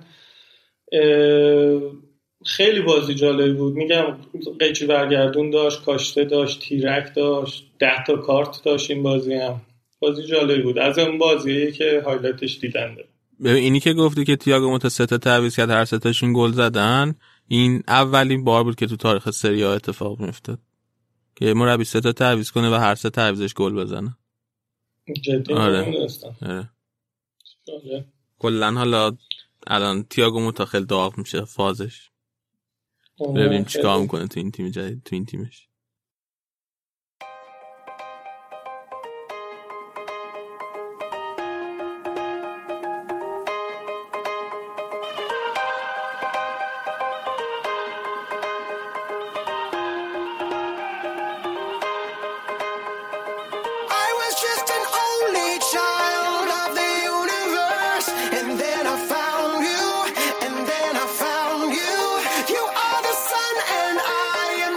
Play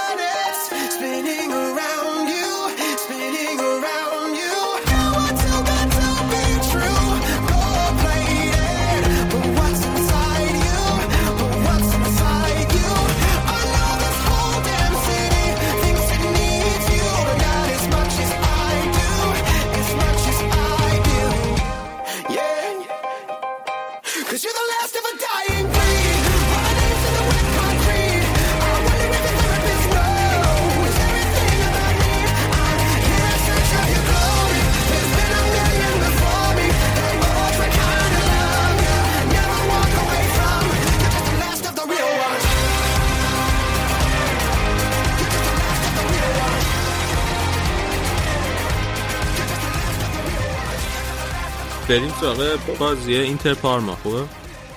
آره اینتر پارما، اینتر که هم اینتر هم پارما جفتشون کلی مصدوم داشتن و یه چیز جالبی که راجع به بازی هفته پیش پارما بود که پنج تا زدن این بود که ایتالیایی‌ها میگفتن پارما نباید پنج تا گل بزنه، قاعدتا پارما باید تو سه تا بازی پنج تا گل بزنه، چه جوری تو یه بازی پنج تا گل زده، ولی خب تو این بازی هم دو تا گل زد و اینکه کلی مصدوم داشتن. نکته جالبش این بود که هر دو تا مهاجم وسط پارما مصدوم بود و جرلینیو رو گذاشتن وسط، ولی اصلا با دست و پا بسته نبود و دو یک هم جلو افتاد. اتفاقا اینتریا خیلی خوشحال بودن چون که دورتموند رو برده بودن و از اون ور هم خب حالا الان خبر رو زودتر بدیم یوونتوس مساوی کرده بود.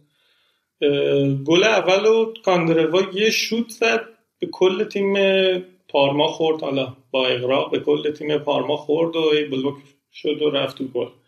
و واقعا حالا شما توی بحث چیز جام باشگاه، ویژه برنامه جام باشگاه سه شنبه یا چهار شنبه صحبت کردیم، گفتیم کاندروا واقعا تو سن سی و دو سه سالگی واقعا خوب احیا شده، قشنگ جون گرفته.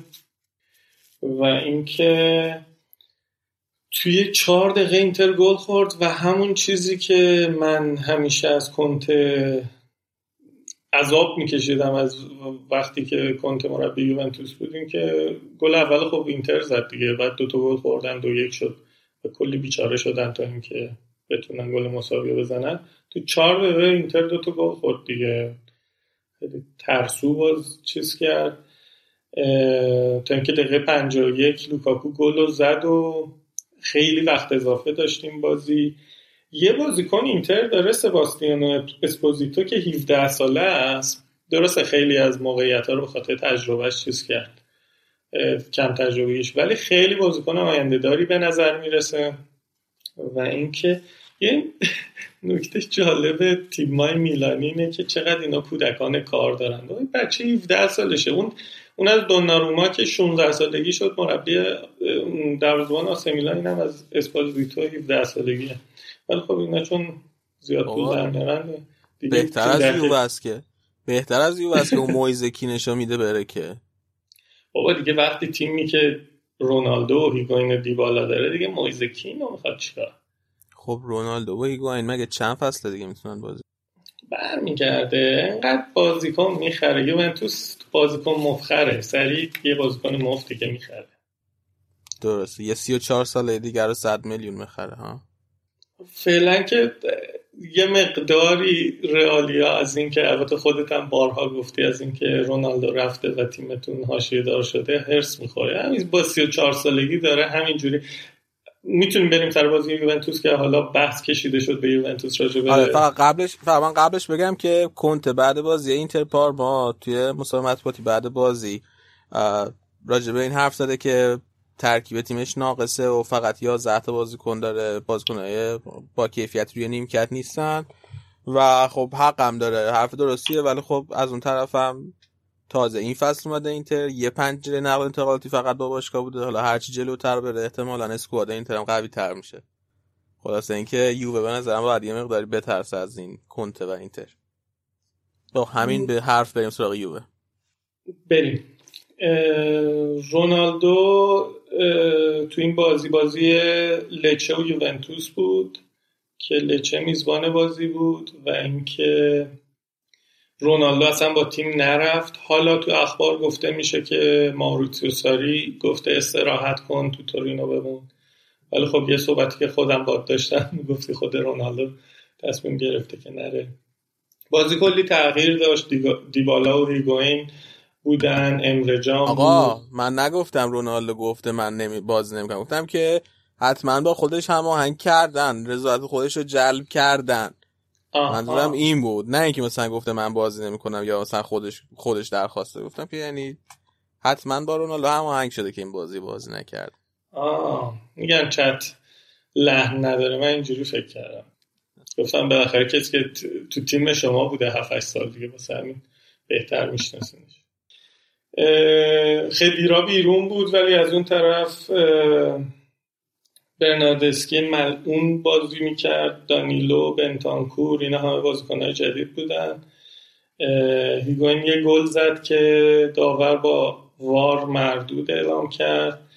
یه نکته‌ای که راجع به برناردسکی هستش، من میتونم مثل اون آهنگ امینه یه رو بی وقته راجع به برناردسکی بد و بیرا بگم، اینقدر که این آدم، یعنی توی تم... من شش هفت تا سایت ریتینگ رو چک کردم که امتیاز میدن بعد بازی، کمتر چهار داده بودن بهش، اینقدر که فاجعه بود. یه یه صحنه بود جلوی دروازه، یعنی اینو دوست دارم هایلایتش رو ببینید، جلوی دروازه هفت متر دروازه، دروازه‌بان هول شده جلوش وایساده، توپ جلوی پاش، توپو به سانه تا استاد طارمی گم کرد، اصلا نتونست.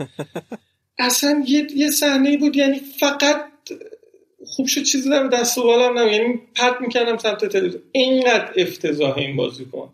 من نمیدونم چرا یوونتوس این بازیکنای افتضاحش داره هی میره رو مخ، مثلا خدیرا، حالا خدیرا اونقدر رو مخ، این واقعا رو مخه قشنگ. بعد نیمه دومم یه صحنه توی چیز توی محوطه جریمه دقیقاً چیز مثل نیمار قد زد و بعد سر اون دیگه خیلی یوونتوسیا ازش شاکیان، اصلا خیلی شاکیان.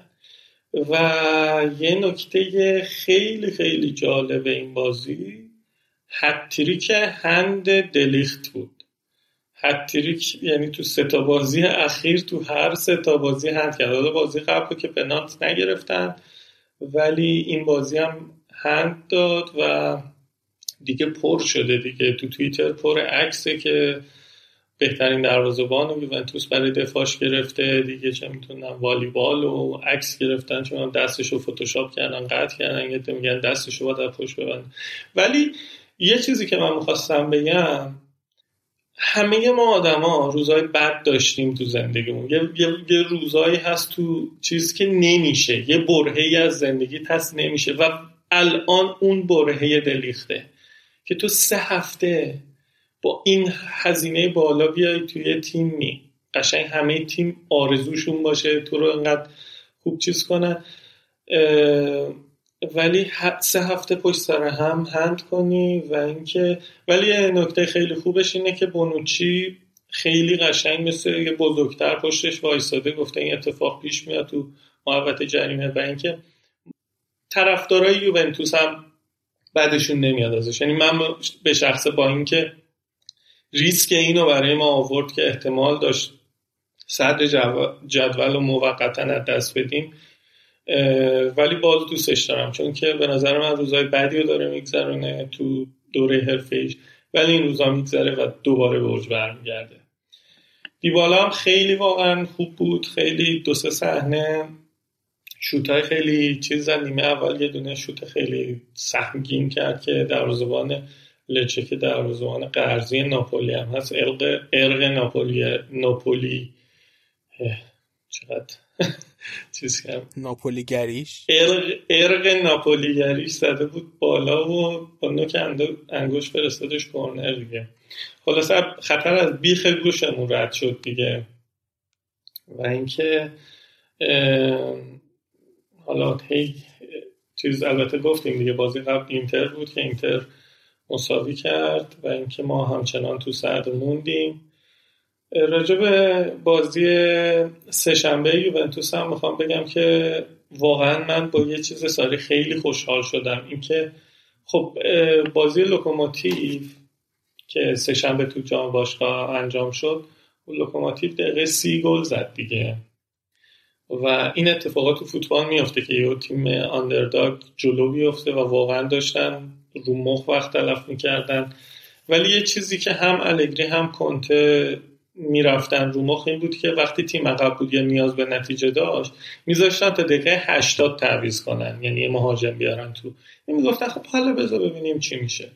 ولی ساری دقیقا دقیقه چلو خورده‌ای بود، چهل و شش بود، اوایل نیمه اول سریع تعویض کرد، هیگوینو فرستاد تو، و اینکه خیلی جالب بود دیگه. این نتیجه هم گرفت و دیبالا با یه درخشش بی‌نظیر دوتا گل رویایی زد واسمون و اینکه فعلا وضعیتمون خوبه دیگه. حالا تا ببینیم بازی برگشت با اتلتیکو چی میشه. حتی هفته دیگه بازی بعدی با لوکوموتیوه، ولی خب بازی برگشت با اتلتیکو مهمه. اینم از یوونتوس.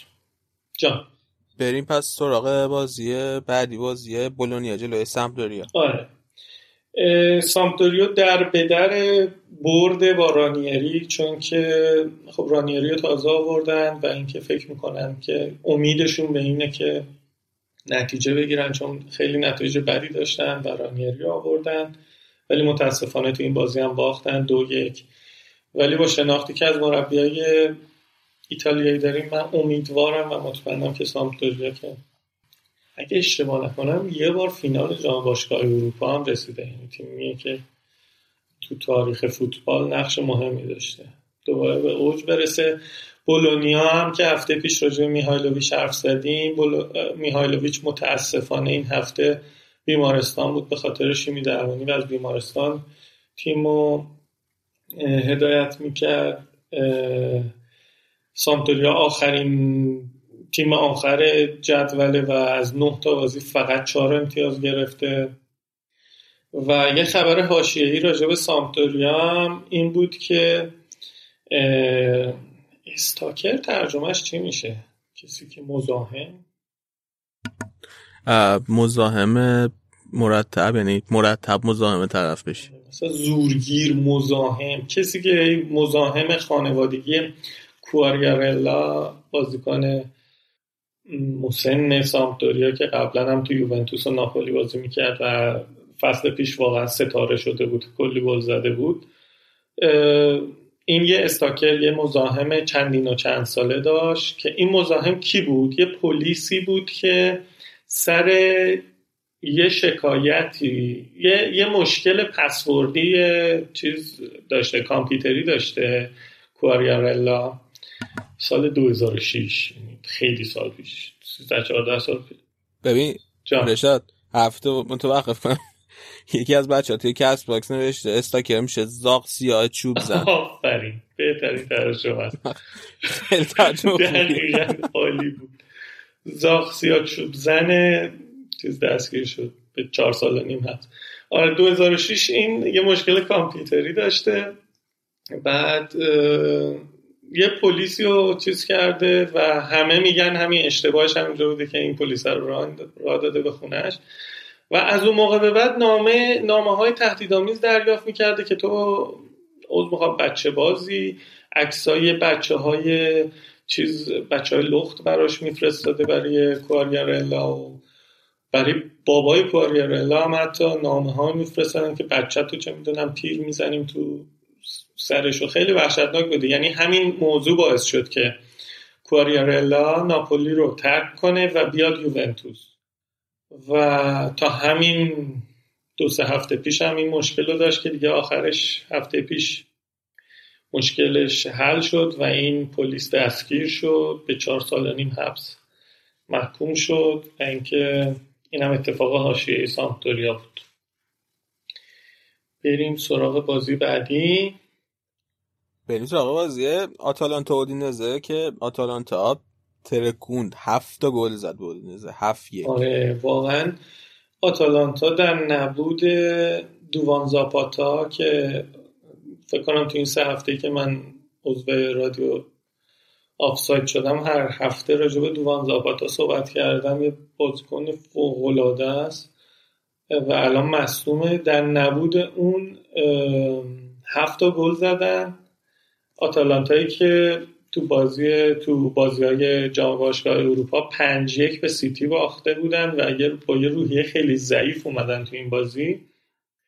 اودینزه هم خیلی جالب بود که تا حالا تو این فصل گل خارج از خونه نزده بودن و از این ورم آتالانتا مدافع خیلی دفاع خیلی ضعیف داشت. یعنی چی؟ یعنی که یه تیمی که خط حمله ضعیف داشته خورد به یه تیمی که مدافع دفاع ضعیف داره همه دوست داشتن ببینن چی میشه نتیجهش، ولی خب اودینزه یه دونه گل تونست بزنه، یعنی طلسم گل نزدن تو خارج از خونه‌شو زد، ولی خب هفته هم از اون ور خورد.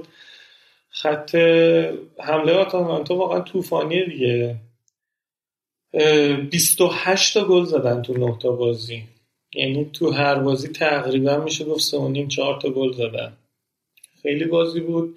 من راجع به اودینزه چیزی که دارم، از بچگی همیشه یه مقدار گیج کننده بود واسه من، چون تیشرتشون مثل تیشرت یوونتوس راه راه سیاه‌نشیه، سیاه سفیده، واسه من یه مقدار چیز بود دیگه. یه, مش... یه مشکلی که باعث شد اودینزه شیرازه تیمش از هم بپاشه، دقیقه سی و دو یه اخراج شد، یه اخراج داشت دیگه، یعنی یه بازیکنش اخراج شد و شیرازه‌شون اصلا پاشید. از اون برم که آتالانتایا توی سریا وحشی دیگه، قشنگ یعنی ایلیچیچ دارن، گومز دارن دیگه، واقعا لتو پار کردن دیگه. هفت گل تو سریا کم پیش میاد. خب بریم راجع به آخرین بازی این هفته. این مقدار ترتیب چیز شد، ولی خب ترتیبیه که من میخواستم راجعش صحبت کنم. بازی فیورنتینا و لاتسیو که همین فکر کنم نیم ساعت پیش تموم شد. بازی رو دو یک لاتسیو برد و ریبری واقعا تو سی و هفت سالگی خیلی قابل احترامه که با سی و هفت سال سن دو تا گل زده، یه دونه اسیست داشته. ایموبیله هم ایموبیله یه نکته جالبشه، الان بهترین گلزن سری آه. ایموبیله به زبان ایتالیایی یعنی بی حرکت، یعنی ترجمه زبان ترجمه ایموبیله میشه بی حرکت. و این چیز جالبیه که یه بازیکن بی حرکت، حالا اسمش بی حرکته، جدی از این میاد. نه ایموبیله کلا آدمی، یه صفت ایموبیله است. مثلا بخوام بگم من بی حرکت هم یه سانا ایموبیله مثلا. اوکی بنده خدا مهاجم نوکه. ولی خب امروز هم یه گل زد دیگه، ده گل است دیگه. البته از این گلاش واسه آخه رونالدو دو تا چیز داره. رونالدو زمان رئال که انسان منفوری بوده برای من، رونالدو زمان یوونتوس که انسان با با شخصیت، دوست داشتنی، قابل احترام.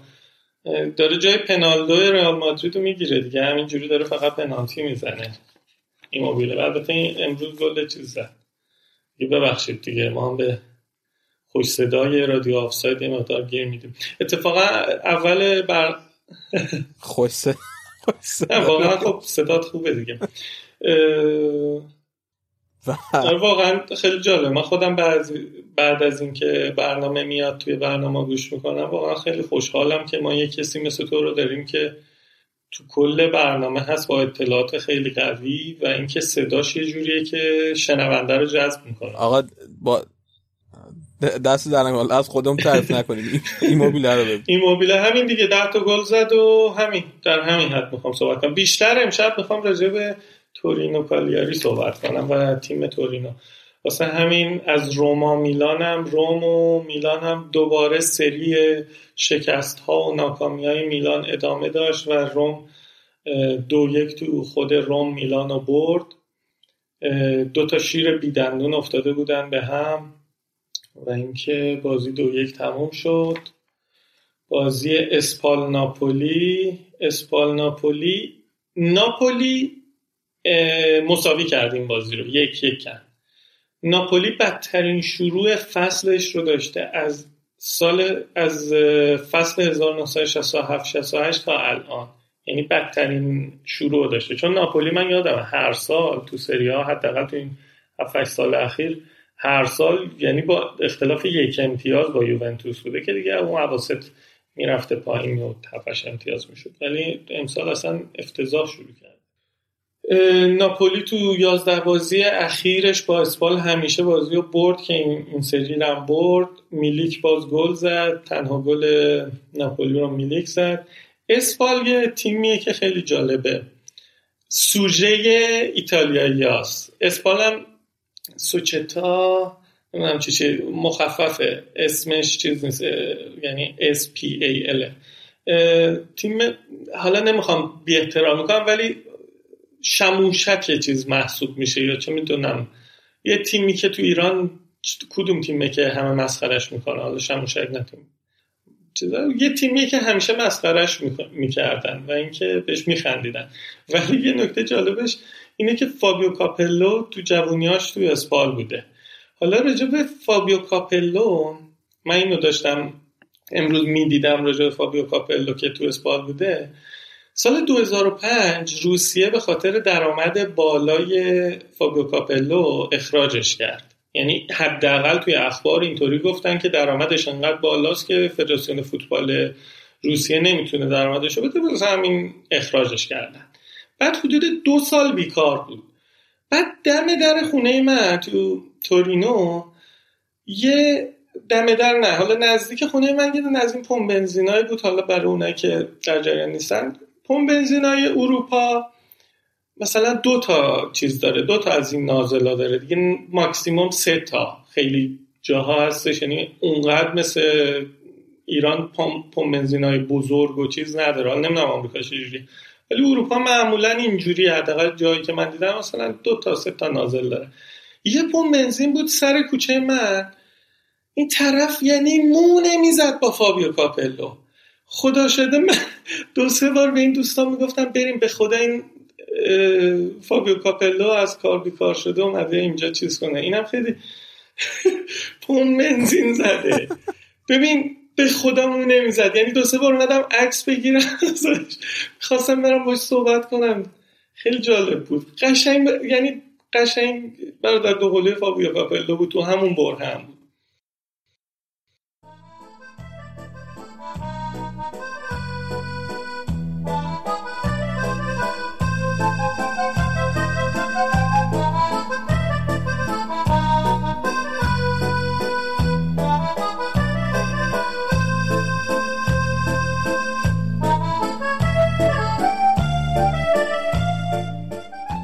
خب بریم سراغ بازی تورینو و کالیاری که این بازی هم یک یک شد.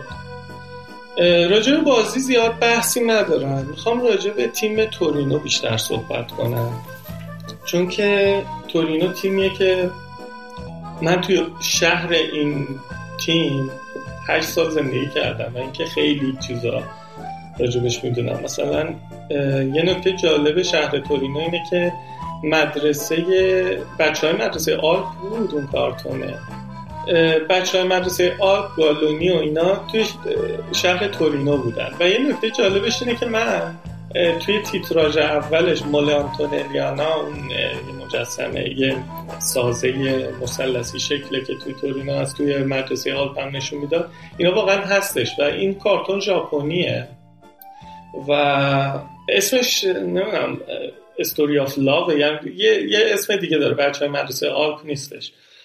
و اینکه خیلی از جاهایی که توی اون کارتون نشون داده شده من عکسشو خودم گرفتم گذاشتم کنارم، حالا نمیدونم تو اینستاگرام یا یه جای دیگه میشه اینا رو گذاشت. خیلی جالبه که همون کارتون و عکس واقعیشو که من گرفتم اینو گذاشتم. تورینو یه شهری که اولین پایتخت ایتالیا بوده و اینا تیمی هن که خب الان اصلا شاید به سن هیچ کدوم از ماها حتی پدرانمون هم قد نده که بدونیم تاریخچه این تیم چی بوده، چون این تیم یه زمانی تو دهه چهل میلادی واقعا غولی بوده و به اسم گراند تورینو مشهور بوده. گراند تورینو یعنی تورینو کبیر یا تورینو بزرگ. و اون موقع مثلا یوونتوس اصلا تیمی محسوب نمی شده، یعنی جوجه بوده.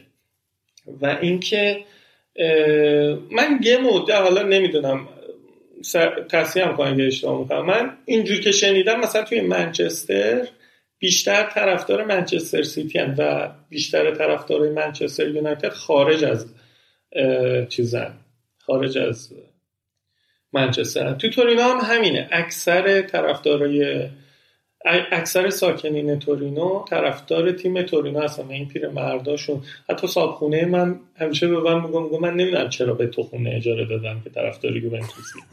آدم واقعا با قابل احترامی بودش که وقتی هم فوت کرد واقعا من یه پدر بزرگی از دست دادم.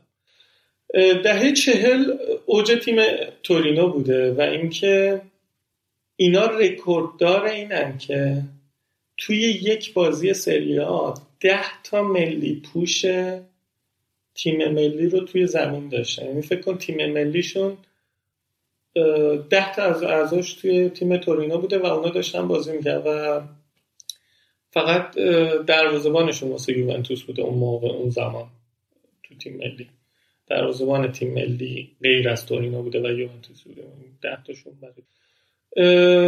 ولی متاسفانه این چیز این تورینو، من رشته افکارم چون خیلی اطلاعات چیز میخوام همه رو بگم، همش یکی یکی میاد جلو.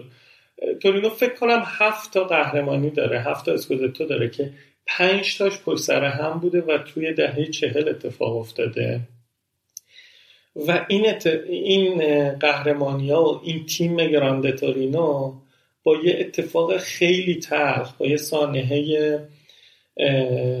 بازیلیکا دی سوپرگا، با یه سانحه تموم میشه. ماجراش هم اینه که این تیم انقدر بزرگ بوده، بنفیکا برای یکی از اسطوره‌هاش یه بازی یاد بود گرفته بوده تو هزار و نهصد و چهل و نه، تورینو رو دعوت کرد. تورینو رفته بازی انجام داده، برگشت.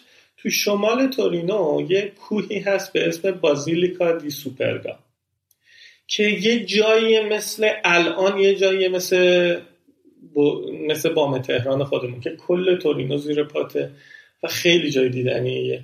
یعنی میری اون بالا، مثلا جادهش خیلی پیچ در پیچه و میری اون بالا یهو شهر رو میبینی، چون وقتی تو مسیری همش پیچ در پیچه یهو میرسی به اون بالا، یه کلیسای فوق‌العاده زیبایی داره، عکسشو تو اینترنت میتونید ببینید. این هواپیما و تمام سرنشیناش به اون کوه میخورن و همه اونجا همشون میمیرن. سی و یک نفر بودن که چند تا خبرنگار اون چیزا هم بودن. حالا من به خاطر اینکه مافیا بازی توی ایتالیا زیاد هست خیلی اینو پیگیر شدم که ببینم. اون موقع که چیز بودم از این ایتالیایی‌ها میپرسیدم این واقعا سانحه بوده یا قصدی توش بوده، ولی همشون اتفاق نظر داشتن که نه، واقعا سانحه بوده و واقعا ایتالیای سری از قهرماناشو اینجوری از دست داده. حالا توی همون سوپرگا که میری اون بالا تمام یادبودشون، تمام اسماشون هست و یه یه حس هم ناراحت کننده‌ای دارم، یه حس خوبی داره که اون خوب که نه دیگه، خوب به خاطر محیطشه، ولی واقعا یه حس ناراحت کننده‌ای داره که یه نسلی از فوتبالیستا اونجا از با... از بین رفتن. آره این اینا هم خواستم اضافه کنم که این پنج تا قهرمانی پشت سر همشون که گفتی تا همین چند سال پیش که یوونتوس رکوردشون رو زد، رکورد سری آ بوده واسه قهرمانی پشت سر هم. واقعا تیم تورینو رو میگم خیلی هست اصلا نمیشه. من مثلا با طرفدارای ناپولی کل کل کردم، گفتم بابا شما باید با تورینیا کل کل کنید، اینا بیشتر از شما چیزا. ولی یه تیم هستش توی چیز توی ایتالیا به اسم ورچلی، اونا میگن دو تا اسکودتو داره. یعنی اصلا یه تیمیه که الان فکرم سری دیه، بعد اونا دو تا اسکودتو دارن، بعد مثل اینکه ناپولی سه تا اسکودتو داره، یه همچین چیزی اگه اشتباه نکنم. چون یادم اون موقع مثلا کلکل میکردم و میگفتم با شما باید با تورینیا کلکل کنیم، یوونتوس اصلا کلکلی نداره. حالا یه جوکی تورینیا دارن طرفدارای تورینو که این پیرمرداش میگن اینه که یه طرفدار تورینو بوده، همه بازیای تورینو رو میرفت استادیوم و اینکه عاشقانه طرفداری میکرده و چیز میکرده، خیلی شور و هیجان داشته، چند تا چند سال اینجور میرفته. بعد بعد یه مدت میبینم این تیشرت یوونتوس پوشیده و اینکه میاد طرفداری یوونتوس رو میکنه. آنچنان طرفدار آتیش نیست ولی طرفداری یوونتوس. ازش میپرسن چرا، میگه که دکترها از من قطع امید کردن و من میخواستم وقتی میمیرم یک یوونتوسی از روی زمین کم شه. نه یه طوری جوک زیاد بامزه نیست و از این سب جوکاییه که شوهرمه‌های ایتالیایی حتما تو مهمونی‌هاشون میگن دیگه. ولی خب آقا من بچه بودم خیلی پرسپولیسی بودم، مثلا دبستان و اینا خیلی پرسپولیسی بودم. و من دقیقاً همینو به استقلالیای مدرسه میگفتم که من قبل اینکه بمیرم میخوام استقلال بشم. ببین اون موقع جوکای ایتالیایی رو میدونستیم.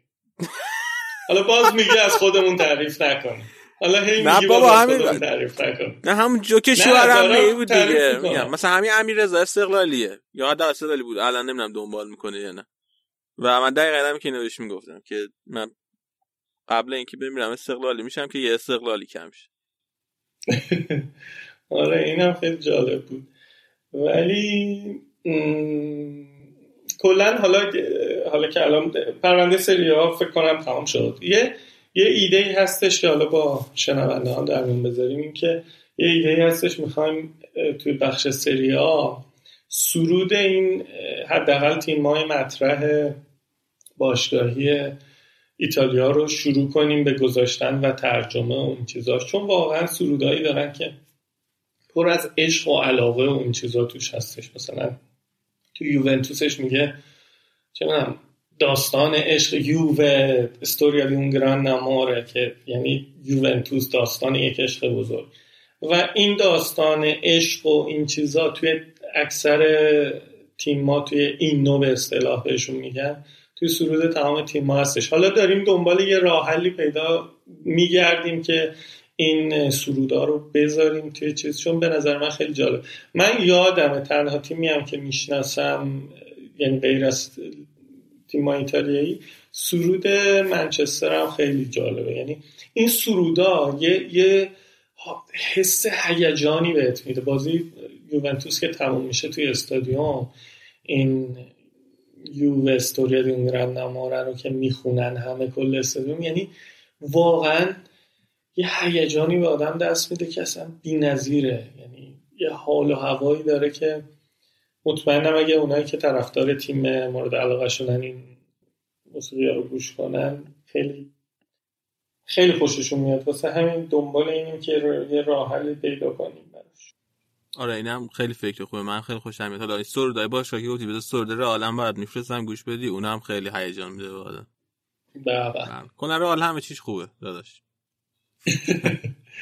رئال من توی چیزم گفتم، من چند وقت پیش بود، یک سال پیش بود، رفته بودم مادرید. بعد دقیقا یک سال بعد از این بود که تو فینال جام باشگاه‌ها یوونتوس رو برده بودن، ولی هم خودم هم خانومم تیشرت یوونتوس پوشیدیم رفتیم تو استادیوم. بعد خیلی از دوستان میگفتم ما میزنن، من دوست ندارم به عنوان یکی که یعنی عکس بگیرن بگن این یه طرفدار رئاله که اومده توی سانتیاگو برنابئو. درسته درسته. می‌خواستم بدونن و رفتم جلوی اون جام آخرشون که توی قسمت موزه‌شون گذاشتن وایسادم، با بغض نگاه کردم، ولی اون روح یوونتوسیمو نگه داشتم. و خانمم که اصلا هیچ ایده‌ای راجع به یوونتوس نداشت بنده خدا، به خاطر اینکه من یعنی راجع به فوتبال اصلا نداشتم. ولی خب من حالا زدنت یا نه اونجا؟ نه اتفاقا طرفدارای اتلتیکو و طرفدارای بارسلون بودن که اونم بارسا یووه چه میدونم بیسکا بارسا یه مقدار از این چیزا دیدم، ولی خب آخه خوشحال بودن دیگه مادریدیا. من یه چیز برای خودم بود، دوست داشتم وقتی دیده میشه توی خیلیا بود، البته خیلیا بودم، مثلا یه عده بودم با لباس پاریس اومده بودم. پاریس با رئال چه بحثی داره؟ باز ما یه دل پیرو داریم که رئالو خسته کرده بود. عجب، یعنی کلا کوری زیاد می‌خونی همش. آقا دل پیرو بی‌نظیر، یعنی دل پیرو رو من واقعا نمیدونم خیلی دوستش دارم. توی فیفا بازی می‌کنم، مثلا الان امسال که خیلی گرون شده توی فوت، حالا برای طرفدارای فوتبال فوت فیفا التیمیت تیم خیلی گرون شده، یه میلیون و دویست تومن دارم پول جمع میکنم اونو بگیرم. پول جمع کردم اونو بگیرم لویاشین رو خریدم. حالا الان دارم پول جمع میکنم دل پیرو دیگه. خیلی راجع به بحث حاشیه‌ای صحبت کردم، همین دیگه سری آ اینو خب فرض کنم تمامش کنیم. خیلی ممنون از همه که ساکی به ما گوش دادن. اینم آخرین قسمت از اپیزود امروز. امیدواریم حساب خوشتون اومده باشه. اگه به این اپیزود گوش دادین و دوست داشتین لطفاً پادکست ما رو به دوستاتون معرفی کنین و یادتونم باشه که ما همیشه یک شنبه بعد از اتمام بازی ها به صورت لایو میایم توی کست باکس، اپیزودو پر میکنیم و بعدم سه شنبه صبح به وقت ایران اپیزود رو ادیت شده توی همه اپ‌های پادگیر میتونید به دست بیارید دیگه. رشا جون تو هم خداحافظی کن. تا من خداحافظی میکنم از همگی، امیدوارم هفته خوب داشته باشید. خدا تا هفته بعد، خدا نگهدار.